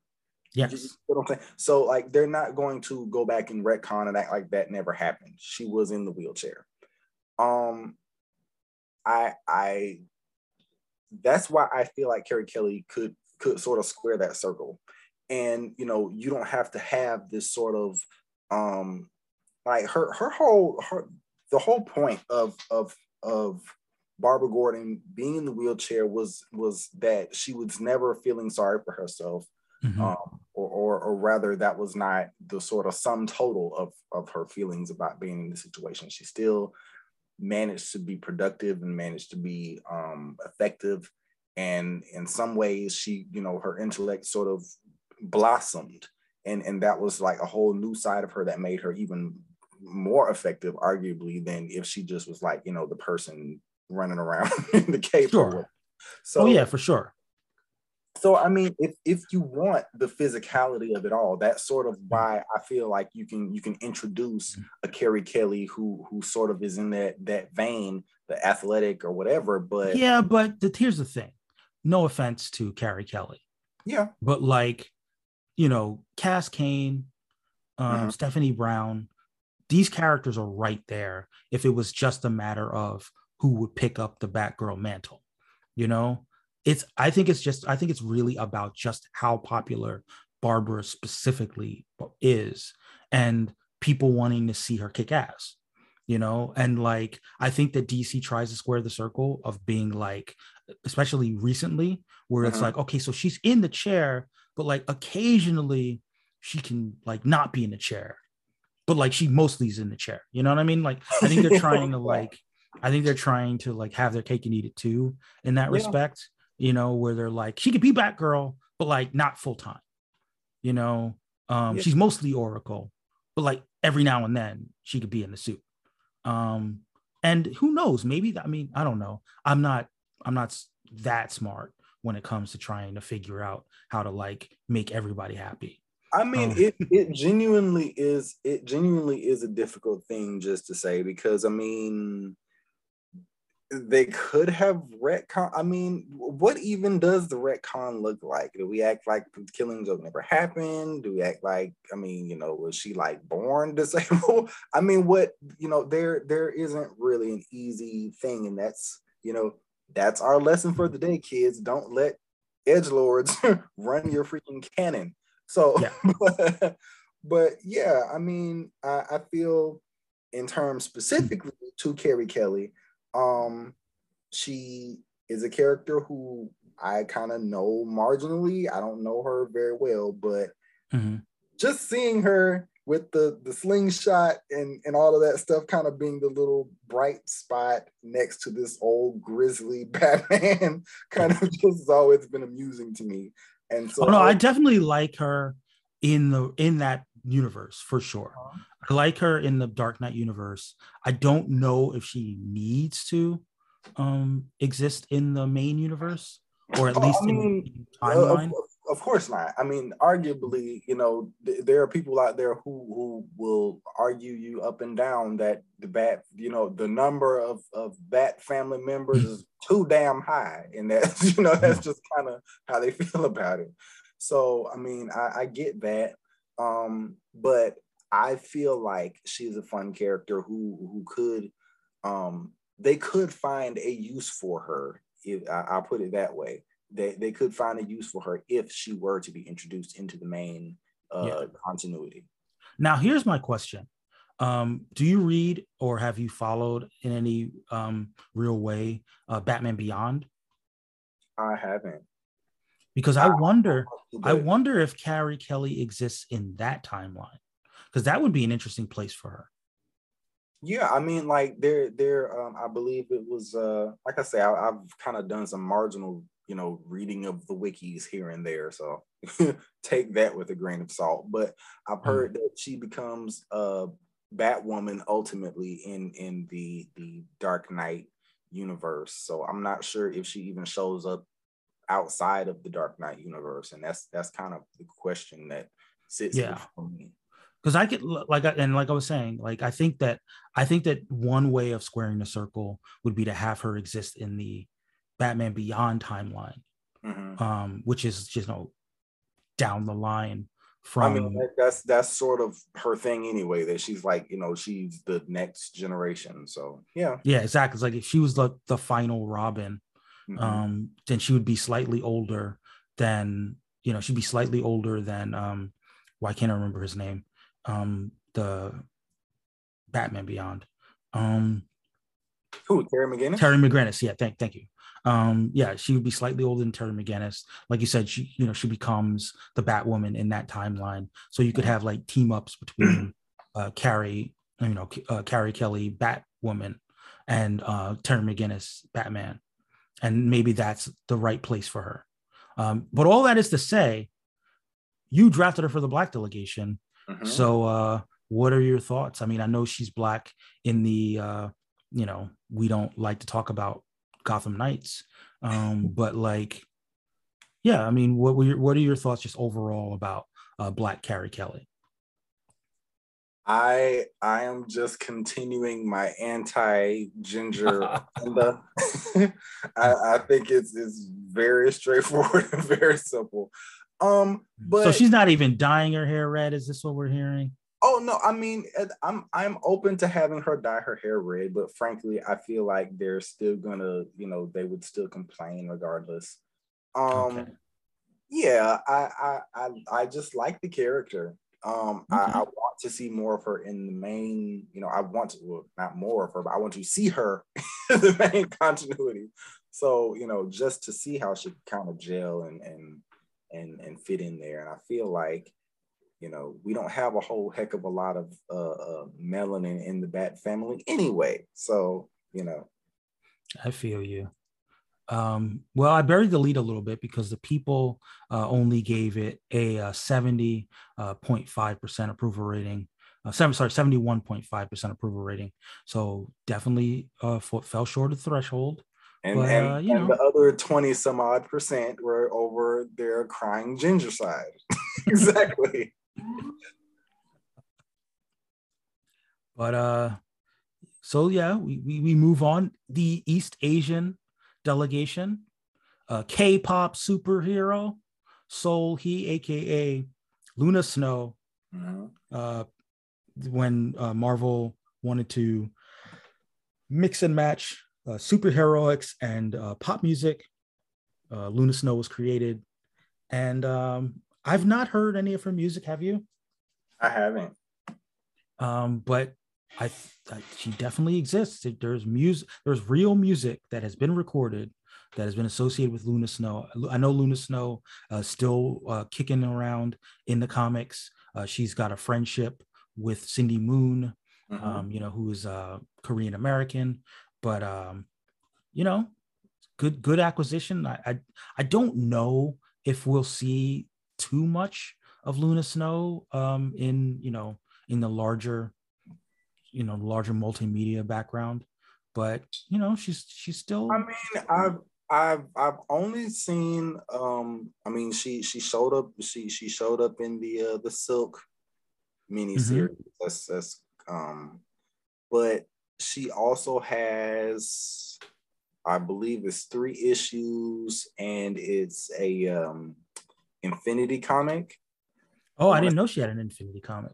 Yeah, it's like three or four ish. I, I believe it's already over. I don't think it was an ongoing thing, but mm. that's wow. out there as well. So, well, okay, because one thing that I've been uh, kicking around, and you know, I guess I can announce it live on the podcast, is that uh, I think I'm going to be going back through the Infinity comics and uh, doling out some bonus points based on the Infinity comics. I'm not going to be, you know, um, they're not going to be scored like uh, like the FCL scoring, right. but uh, you know, I'm gonna gonna sprinkle some some Infinity points. Um, yeah, I mean, I because that like uh, I hate to say it, I love the Fantasy Comics League, but that sucks. I wish they had some more folks on yeah. board to keep track of that stuff. Cause... Yeah, because those those books are those books are fun. Yeah, those books are and, fun, and and they're spontaneous. So like you know, it, the the fun of that is that like your luck can change in an instant. You could be like, "Oh, I just want to have this little fun character," and be like, "Nope, actually now they're scoring." So, now the character's got uh, five Infinity comics. Yeah, surprise! exactly, exactly, and that's that's part of the fun of of, uh, of our little uh, game that we've got uh-huh. going on the racial draft. You know, you draft a character based on like what you you hope. You know, yeah. you hope whether they hope they'll shine, and then you know that shine gets rewarded. Uh, speaking of shine, no, that's not a really good transition, but whatever. Firestorm, Polynesian Firestorm.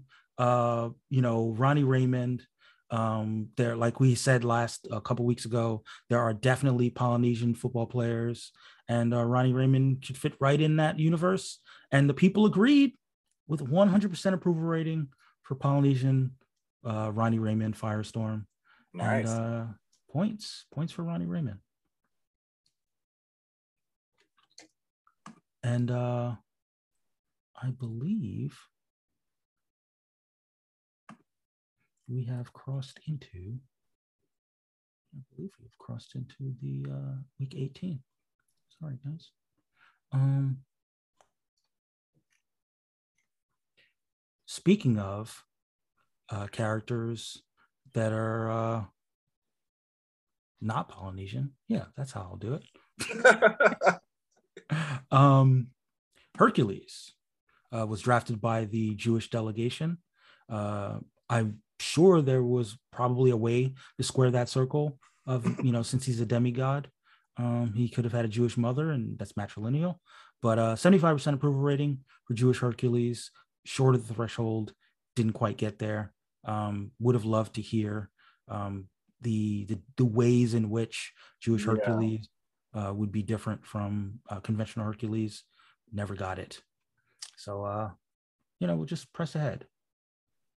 Um, we also got from the multi, sorry, not the multiracial, sorry, from the Swana Mena delegation, uh, Violet Harper, who you might know from uh, from Young Justice, aka Ultraviolet, no Halo, Halo. My apologies, Halo, um, 100% approval rating. Mhm. So uh points, points for for Violet Harper. I uh, you're like I said, you you watch Young Justice, right? Well, I I'm not current, but I I I was around when when uh, the character showed up on on the show, and I was about to mention like that was very interesting that they had um the character like that's that that was a retcon like she in the comics uh, uh Yes, in the comics she's white. This is a this is an actual this is an actual true blue racial draft because mhm. you know the the the the, the show decided to depict her uh, in the way that they did as a uh, brown uh, woman with a job or young woman uh, with a job.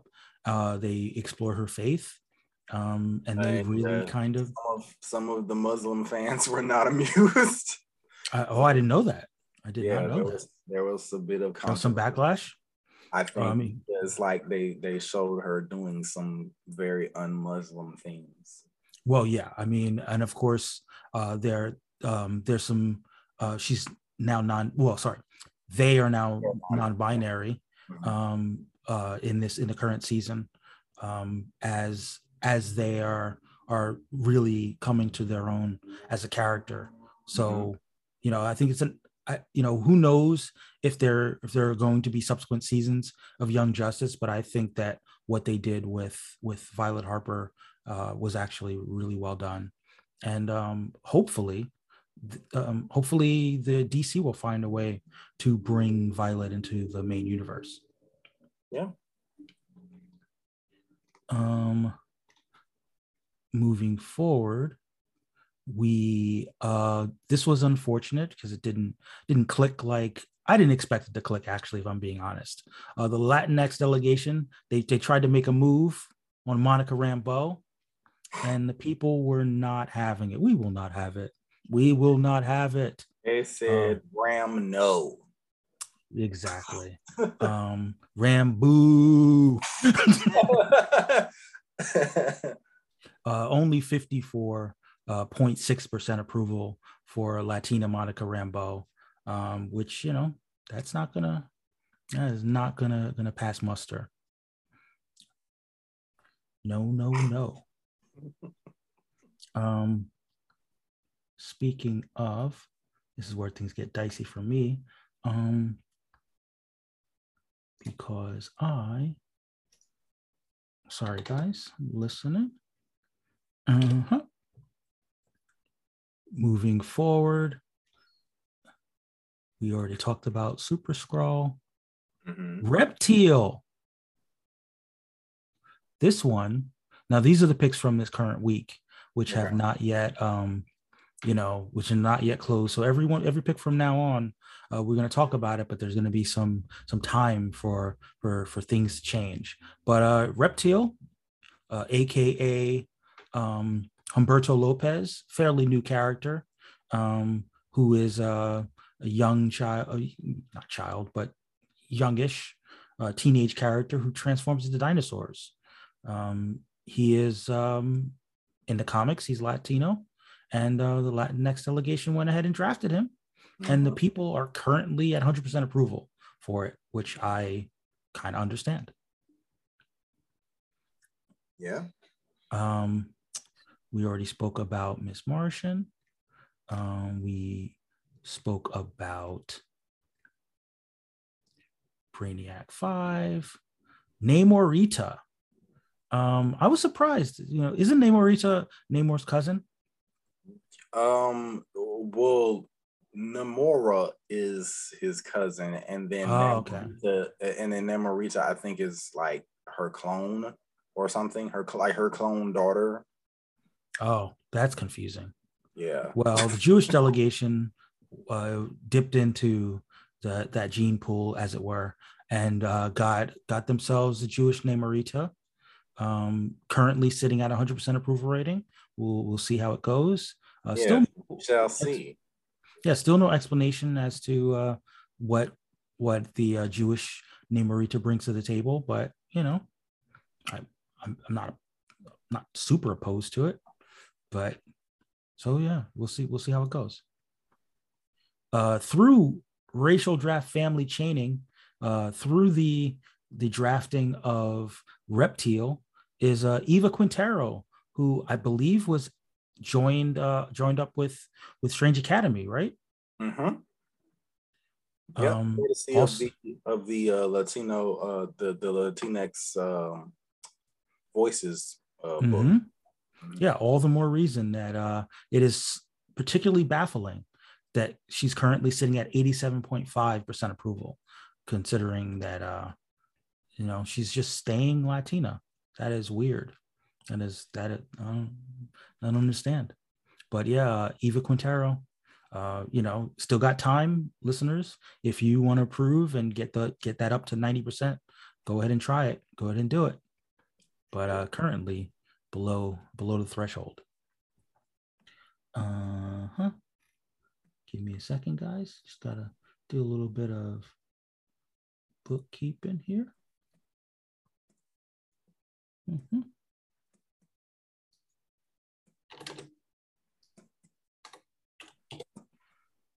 Still going. All right. Ah, the East Southeast Asian delegation, another defensive pick for them as they acquire Martin Li, aka Mr. Negative.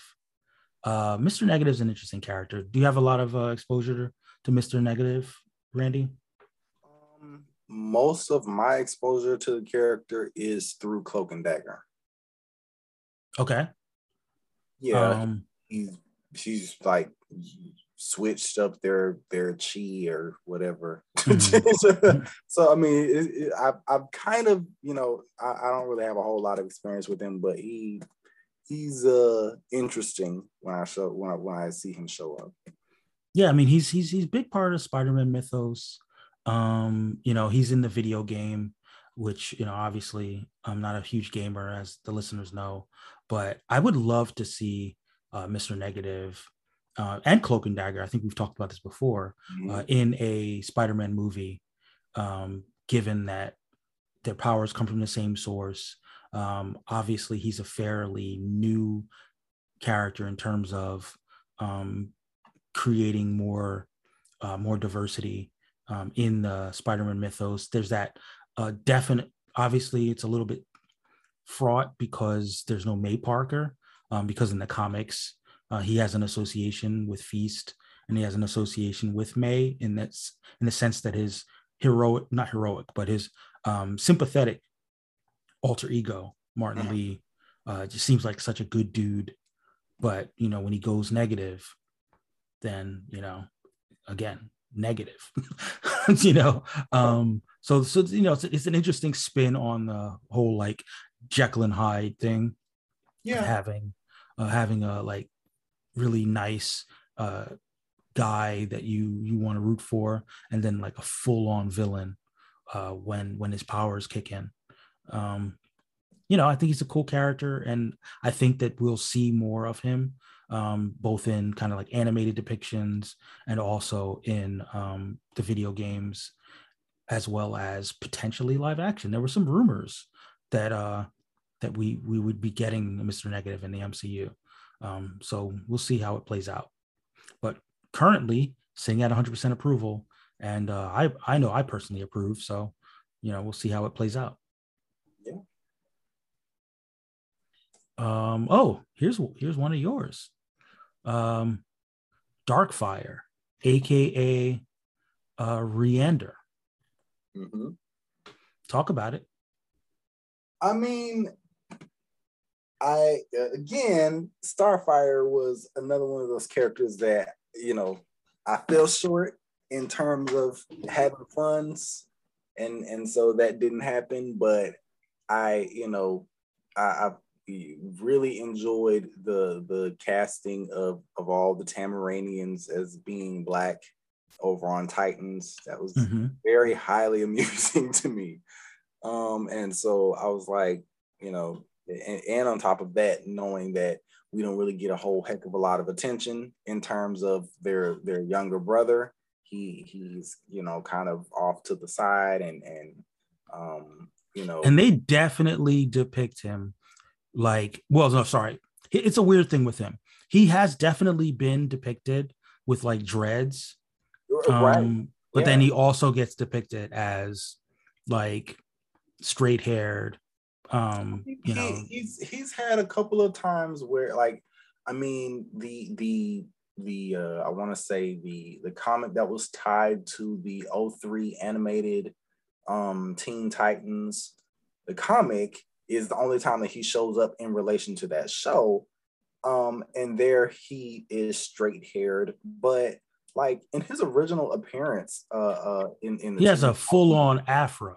Right, he has. He, I mean, I wouldn't say like you know Negro hair, but it's it's curlier hair. I'll say, you know. So at least you would kind of be like. Mm, maybe not Caucasian. He he yeah. kind of at the very least, the multiracial delegation might have right. right. Some some curl is a, is a, is a bit much. So, but yeah. So anytime you see him, it is typically his hair is, tends to be curlier.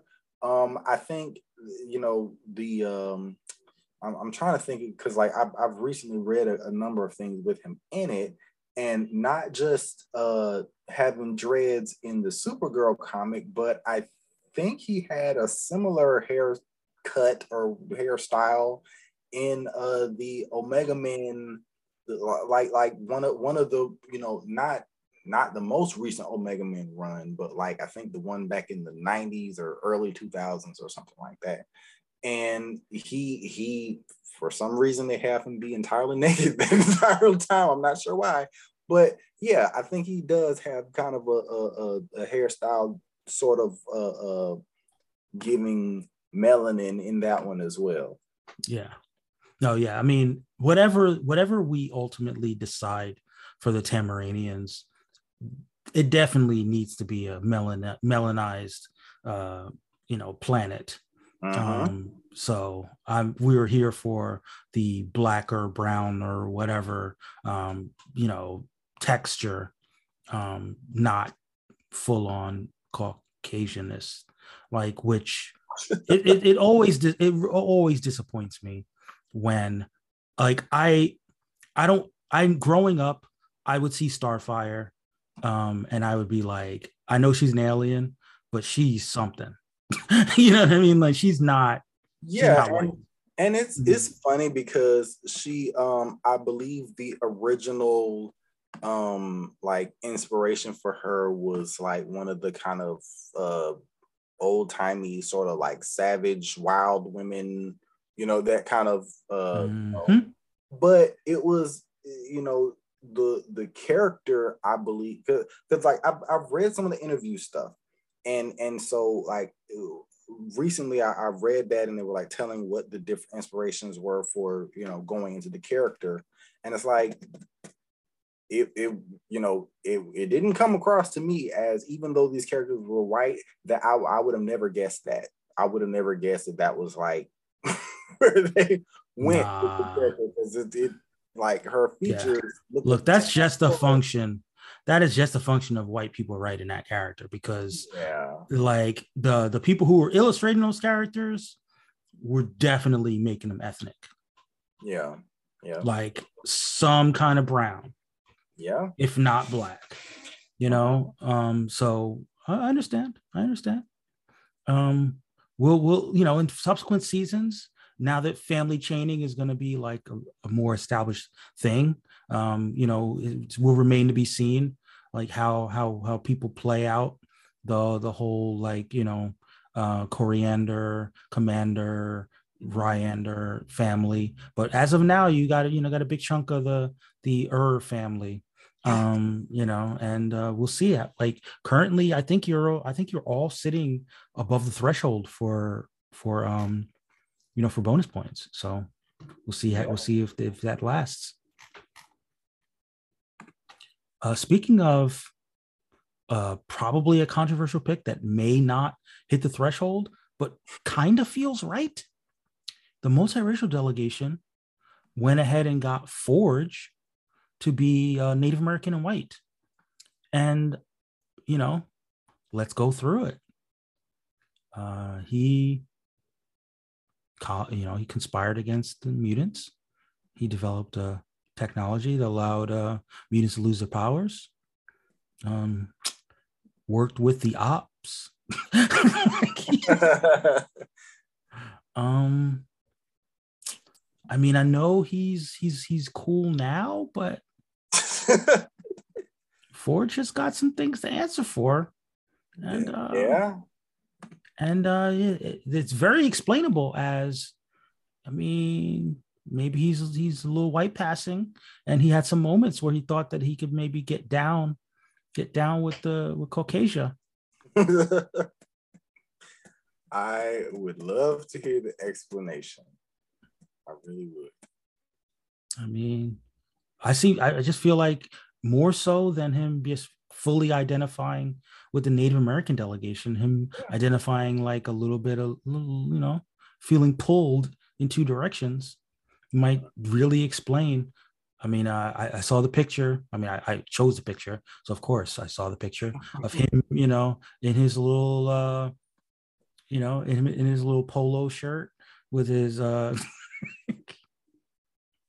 looking you know, he's giving giving country club. yeah. So, well, I'm just saying. I, I, literally just came across another picture of it on, mm-hmm. on the timeline. His his little his little booty shorts and and mm-hmm. striped shirt and the, and the cane. Mm-hmm. All I'm saying. I'm not saying that he's just fully, I'm not saying he's fully embraced. I mean, because I know in, in previous seasons, the white delegation went ahead and just swooped him up. Like, but that doesn't feel right for Forge to be like fully Caucasized, you know, but like, you know, tempted, tempted to, to, to deny his people. You know, I, I can see it. I can see it. So right now he's at 80, right now he's at 88.9%. So if you if you think that this is where he, you know, you think he uh torn between two worlds as the multiracial forge, uh go ahead and put, cast your vote. You've got some time.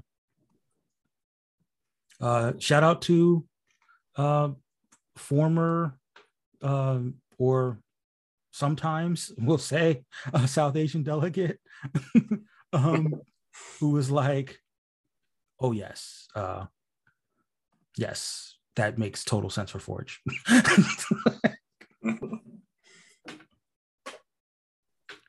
um, one, give me a second. Sorry, got to do some some housekeeping here. Uh, do you, do you have any further thoughts about any further thoughts about multiracial forge? Well, I I uh I uh a lot of people want her to want him to get back together with Storm, and and I feel like that's that's done. That's in the past. especially especially in, in, this this uh, new caucasified version. Well, yeah, I mean, as the custodian of Black Storm, uh, you can you can definitely uh, shake your head and disapprove for that. oh, now we've reached the portion of the evening where things just get uh, fully shenaniganized. Um, and that is the Native American delegation drafting uh, Adam Destine of Clandestine. Um, do you know a lot about uh, Clandestine? I I don't. I intend to read them, but I yeah. I mean, you don't have to uh, read them because I don't I mean, believe there's been. I don't believe there's been a, not a lot. A, there's not a lot. Yeah, it's a fairly limited mythos. Yeah. Yeah, I would say that the last uh, clandestine book was published in the 90s. Yeah, um, I, I, I, looked for it and it was like four issues. And I think the other one was like maybe 17 or 20 or something like it was, it was a fairly small, really small run. Yeah. So as a, you know, what we like to do here in the racial draft, uh, that one came really out of nowhere because uh, unless you're in possession of inside information that says that uh-huh. all of a sudden that clandestine is making a comeback, I'm not sure why you would want to draft a character that we haven't seen in 20 years. No, but and and I um, literally, I literally think that's the reasoning and the rationale, or or if not that, then certainly uh, the family chaining to follow. Yeah, but still, we're talking about characters that have not existed. I mean, yeah. you know, they do exist, but they have not like shown up anywhere. Oh, no, I, I fully agree. I'm just saying, like, I mean, that's really kind of the only thought process I can think of is like either either you're kind of going based off of the rumor, or you're like, hey, this guy has has a really big family, and there's a lot of mm. potential for points. I mean, I don't approve. I don't approve of that kind of gaming of the system. I, I don't either, and, and that's that's why I downvoted every last one of them. Yes, I mean at least pick a at least pick a character that that we you know that exists. Not to mention the fact that if we really went through Adam Destine's story, I mean we're talking about a very very very highly Europeanized mm-hmm. story. You know, we're talking about a guy who was like part of the Crusades, you know, lived among different. Uh, he was, uh, yeah, let's, let's go through it. You know, let's go, let's do our wiki, wiki, wiki thing that we haven't done for a while. Wait for it. Wiki, wiki. Mm-hmm. In six in 1168 AD, a man named Adam was born in a small Saxon village of Ravenscroft in England. In his 16 year, sorry, in his 16th year, Adam was severely injured after falling on a scythe. As Adam appeared near death, he miraculously recovered after dreaming about a mysterious angel who fell in love with who he, who fell in love with. From that day forward, he was known as Adam of Destine. He joined the Crusades in 1189 against under Richard the Lionheart seems to escape injuries. He was captured by nomads led by Al Khandab, who forced him to face the sorcerer Sujan Min Ragaba, who used the magical gem to rule over Persia. All right, gonna fast forward a little bit because I realize the story's a lot. So he end, so he ends up freeing a genie and the genie granted him immortality and invulnerability. And what did he do? He slept with the genie. Is that not the whitest story that you've heard? is that not the is that not the white trope? That, in the Crusades that, was captured. captured, white man captured by Persians, freed a genie, fought in the Crusades and then and then had babies with the jinn. Oh, okay. Um it's giving it's giving I Love Genie reboot. That's that's, That's the new reboot that we hoping never happens. yeah, it's giving it's I, I dream of genius. yes. Oh Uh, god. who knew? Who knew that the people who created uh, clandestine were just big fans of I Dream of Jeannie? Um, Major Healy, uh, we hardly knew you. Um, so yeah, that's that's the origin story for clandestine. Um, uh, clandestine, sorry. So yeah, he gets to uh, have sex with a genie and has a bunch of genie half half uh, half person half genie children that he gets to populate uh, populate all of Europe with. I would love to know what the thought process was behind this one. Mm, It's be- giving colonizer P. Oh, So uh, shout out to the white delegation for not drafting him because that is clearly where they should have been. Um, so yeah, uh, disproof, disproof. Um, currently, currently, uh, Adam Destine is sitting at sixty-two point five, way too high um, Correct. approval rating. Um, however, he uh, family chained the fuck out of this, and uh, and now I get to read the list of people who are being family chained. Uh, Walter Destine, uh, 25% approval rating. Uh, Nathaniel Destine, 0% approval rating. Uh, Albert Destine, 0% approval rating. Uh, Jasmine Destine, 0% approval rating. Will Chance, uh, you know, he changed his name, 0% approval rating. Newton Destine, 0% approval rating. Maurice Destine, 25% approval rating. Florence Destine, 0% approval rating. Grace Destine, 0% approval rating. Thaddeus Destine, 0% approval rating. Dom Destine, 0% approval rating. Rick Destine, Rick with a K, no C, 0% approval rating. Pandora Destine, good name, 0% approval rating. Rory Destine, 0% approval rating. Vincent Destine, 0% approval rating. Sebastian Destine, 0% approval rating. Sherlock Destine, 0% approval rating. There's a trend that continues. Uh, Lance Destine, 25% approval rating. Samantha Destine, 0% approval rating. Garth Destine, 0% approval rating. And the Destines. The Destines. I I I did my part, and now it's up to you, fans. Yes. Next if you listen, uh, some stories are inherently uh, colonizer stories, and uh, I would say that uh, Mr. I Dream of Jeannie um, is is is is right there, right in the wheelhouse of uh, of inherently inherently white trope, right tropey.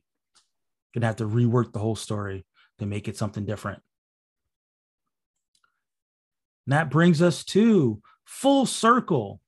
Meena Dhawan. We spoke about her a, a couple hours ago. Mhm.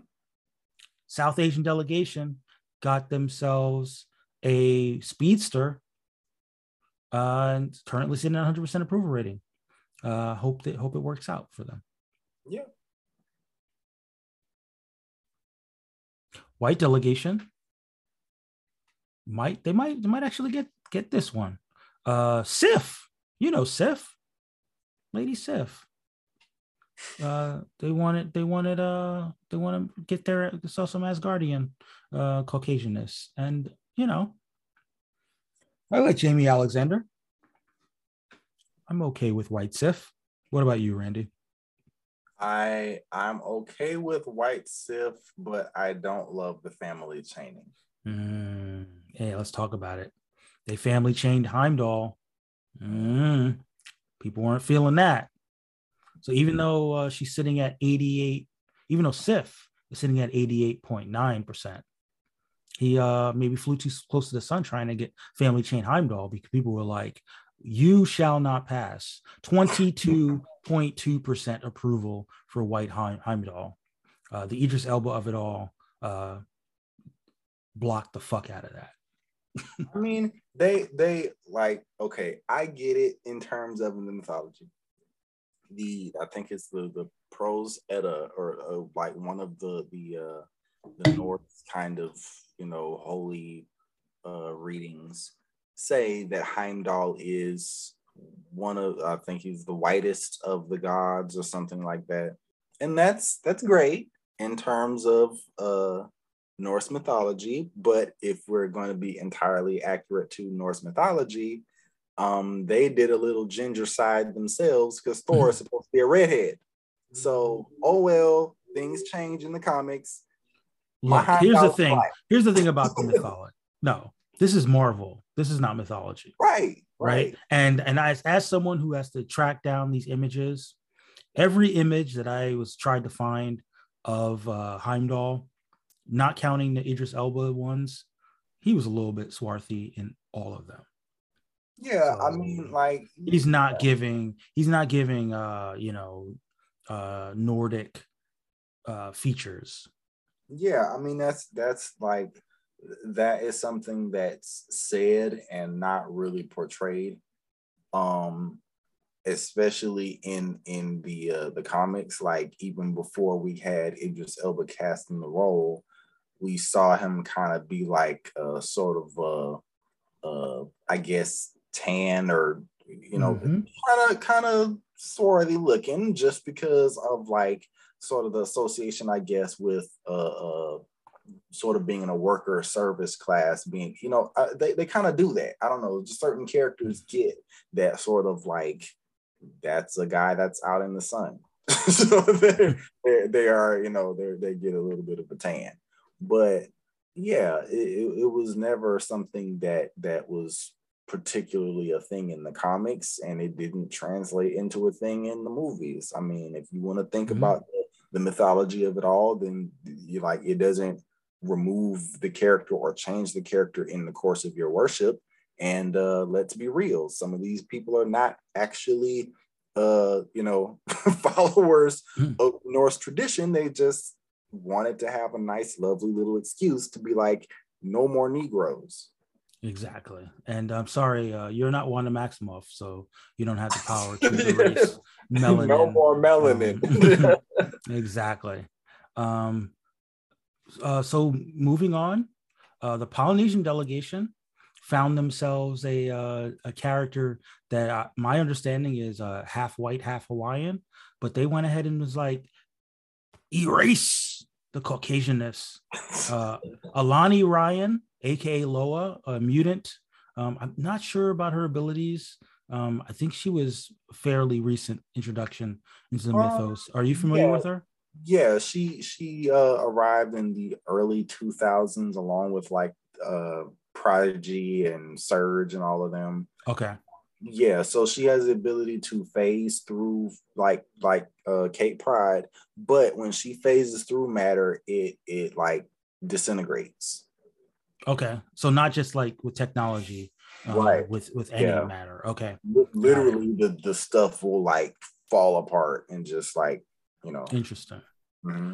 so yeah currently uh, the people approve 100% approval rating so yep. that'll probably stand up because you know just it's just it's it's not it's not quite a defensive pick, you know, because uh the, the character is multiracial, but just knocking out that knocking out that uh European influence. um speaking of knocking out that European influence, as it were, uh the SWANA MENA delegation uh did what the uh, black delegation would not do and that is draft apocalypse. Um, uh, as uh, as as someone you know, like we've talked about this, mm-hmm. talked about this. Uh, in Sabah Nur, the uh, could have been the Hotep, could have been Hotep uh, master, but uh, he, I get it he he will not be in Saba Noir this time around. Mm. Um, and Saba no, and Saba no, no. um, but uh, you know, it's fine. It's it's cool. I mean, he's he's often traditionally associated with ancient Egypt. Um, mm-hmm. He's got a lot of Egyptian iconography. Um, he's never been depicted by a Middle Eastern in any kind of uh, incarnation, as far as I understand, uh, whether it's uh, voice acting or live action. Um, so that would be that would kind of be a a, a strong move um, if it if it were to ever happen in the MCU. Yeah. Um, you know, listen, I'm biased because I'm black, and you know we don't have a lot of high profile black mutants. Um, and Apocalypse, like because of the things that we traditionally associate with Apocalypse, like his physicality, his size, and his deep voice, like you know, it, it's not too hard to imagine him being African, you know, like West African as opposed to North African. Um, but you know, it's not it's not crazy. North. African apocalypse. I mean, like Toriano didn't get him. so I count yeah. that as a win. Correct. Yes. That would have been that would have been weird. Native American apocalypse. Um, I we would have had questions, as we often do when uh, Toriano is like, his roots go back to 5000 BC, um, but he's Native American. It's like, mm, how? How? I just need questions being answered. just tell me how. Um, and I think then I think that another season he was drafted by the Jewish delegation, and that I don't know, that feels like uh, feels highly problematic. Cognitive dissonance. It's like Apocalypse who believes in genocide. it's like as a way of life. yeah, so I mean, I'm not, yeah, we like I understood, I understand the reticence of wanting any delegation to be like that's our guy mm-hmm. um you know given his his problematic past yeah. but but it, you know story wise story wise it's right uh you know um i from a fan casting perspective i have no idea who would be the right um you know uh swana casting for apocalypse so whenever marvel decides to go that route good luck good luck. but uh I think that may be it as far as summarizing the week. I mean, so make sure that there aren't any lingering um, approval ratings that I haven't given points for. No, that's it. That is, we did it, Randy. We we went through. You know, we hit we hit all our we hit all our points we got our we got our characters we got our news um, what would you like to see in the seventh round of the racial draft supplemental draft um more people with melanin uh no but but more more uh more ginger side I, I, I, I, want more people to like help me in the effort because like I can't I can't carry the movement myself. Like, come on, Asian delegation, come get some redheads. Like, let's let's let's, uh, let's make it. I mean, I do not approve of ginger side. Just so just so we're just so we're out there. But I mean, I don't see it as ginger side as long as the characters uh, maintain their red hair. Just like look, Ms. Martian has red hair, and presumably she keeps her red hair. Um, you know. I mean, look, I the only Miss Martian I acknowledge is the one that we saw on the Supergirl show. That's it. I, I, I, I reject the red hair. That's uh, mm. you know, but no, but it's it's just funny to me. Like we we kind of had some some problematic foolishness happening this week. Like the the Spider Man, like a couple of problematic Spider Man stories uh, occurred and and like so i'm i'm just feeling particularly salty this week and i would like to see some uh some some wrath and some backlash. yeah, I got it. I got it. What I'd like to see, honestly, is I'd like to see more, um, you know, characters who who are like in live action, mm-hmm. that are that are not necessarily in the comics um but like maybe people would like to see introduced in the comics or like made more prominent in the comics um you know that's one of the cool things about the supplemental draft you know that you can kind of pull from from different media and sort of stake your claim to a character and say that this character would be like a good addition to the canon. Um like a full addition to the canon you know? Yeah. Um, and, so, and uh, to that to that i will add that there's a, a number of uh you know uh cw you know their their arrowverse is is kind of you know the future is shaky but one thing they did do is introduce a, a, number of original characters that I feel would be really great additions to the comics. Sure. Mm-hmm. I agree. Um, so yeah, I mean, you know, like we we like you said, the the Arrowverse is not necessarily long for this world, but that doesn't mean that some of these uh, incarnations of the characters or new characters uh, aren't valuable additions to you know to the stories to come. So you know, hopefully that inspires some of the delegations and their delegates to, um, you know, to, to make some picks. And um, listeners, hopefully, you know, you you guys had a good time. I know it's a little longer of a show than we we like to do normally, but hopefully you enjoyed it. Hopefully you took advantage of the holiday and you uh, you know strapped in for the long show. Um, Randy, where can they find you, the listeners? I'm on Twitter at Randy S0725 and I use the hashtag superpower list. Okay. And you can find me also on Twitter at MTFIII. You can also find the Racial Draft at Racial Draft Pod on Twitter. Uh, you can find the podcast everywhere you find podcasts. Um, you know, if you're listening to us here, that is great. Uh, you can also uh, maybe find us on YouTube. We're going to be putting more content on YouTube. Um, so go ahead and subscribe to us there, where you can get our uh, weekly summaries as YouTube shorts. Um, you know, we, we put uh, episode clips generally on YouTube as well. Um, you know, play around with the algorithm, get you know, subscribe to us, like us, uh, do that thing, the thumbs up, whatever you do. Uh, just don't get us on any kind of white supremacist uh, algorithm.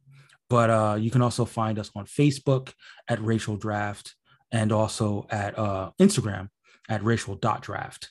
Uh, you know, we're always enjoying. Uh, we're always trying to trying to cultivate good conversation around these draft picks. Uh, we're always, you know, hoping that the more creative minded among you, you know, whether you have like stories, uh, potential backstories for these characters, whether you have potential fan art for these characters. Shout out to our girl um, Charlene um, you know, who's always killing it on the fan art tip. Um, you know, I'm sure she's got something brewing up in the next couple days. Um, like we're we're loving the the creative minded. I mean, we're all about creativity here, even though we we have the jokes and we have our like you know racial humor and everything like that. But ultimately, this is a a, a creative enterprise. It's about um, opening your mind and opening your imagination to uh, kind of diversity uh, in the comic book universe and making these characters richer and more fulfilling. So, you know, uh, if you enjoy this, uh, hopefully, if this is your first episode, I do apologize, but hopefully it's not your last. So, you know, you will we'll be back next week with more racial draft shenanigans. And until next time, all things are possible.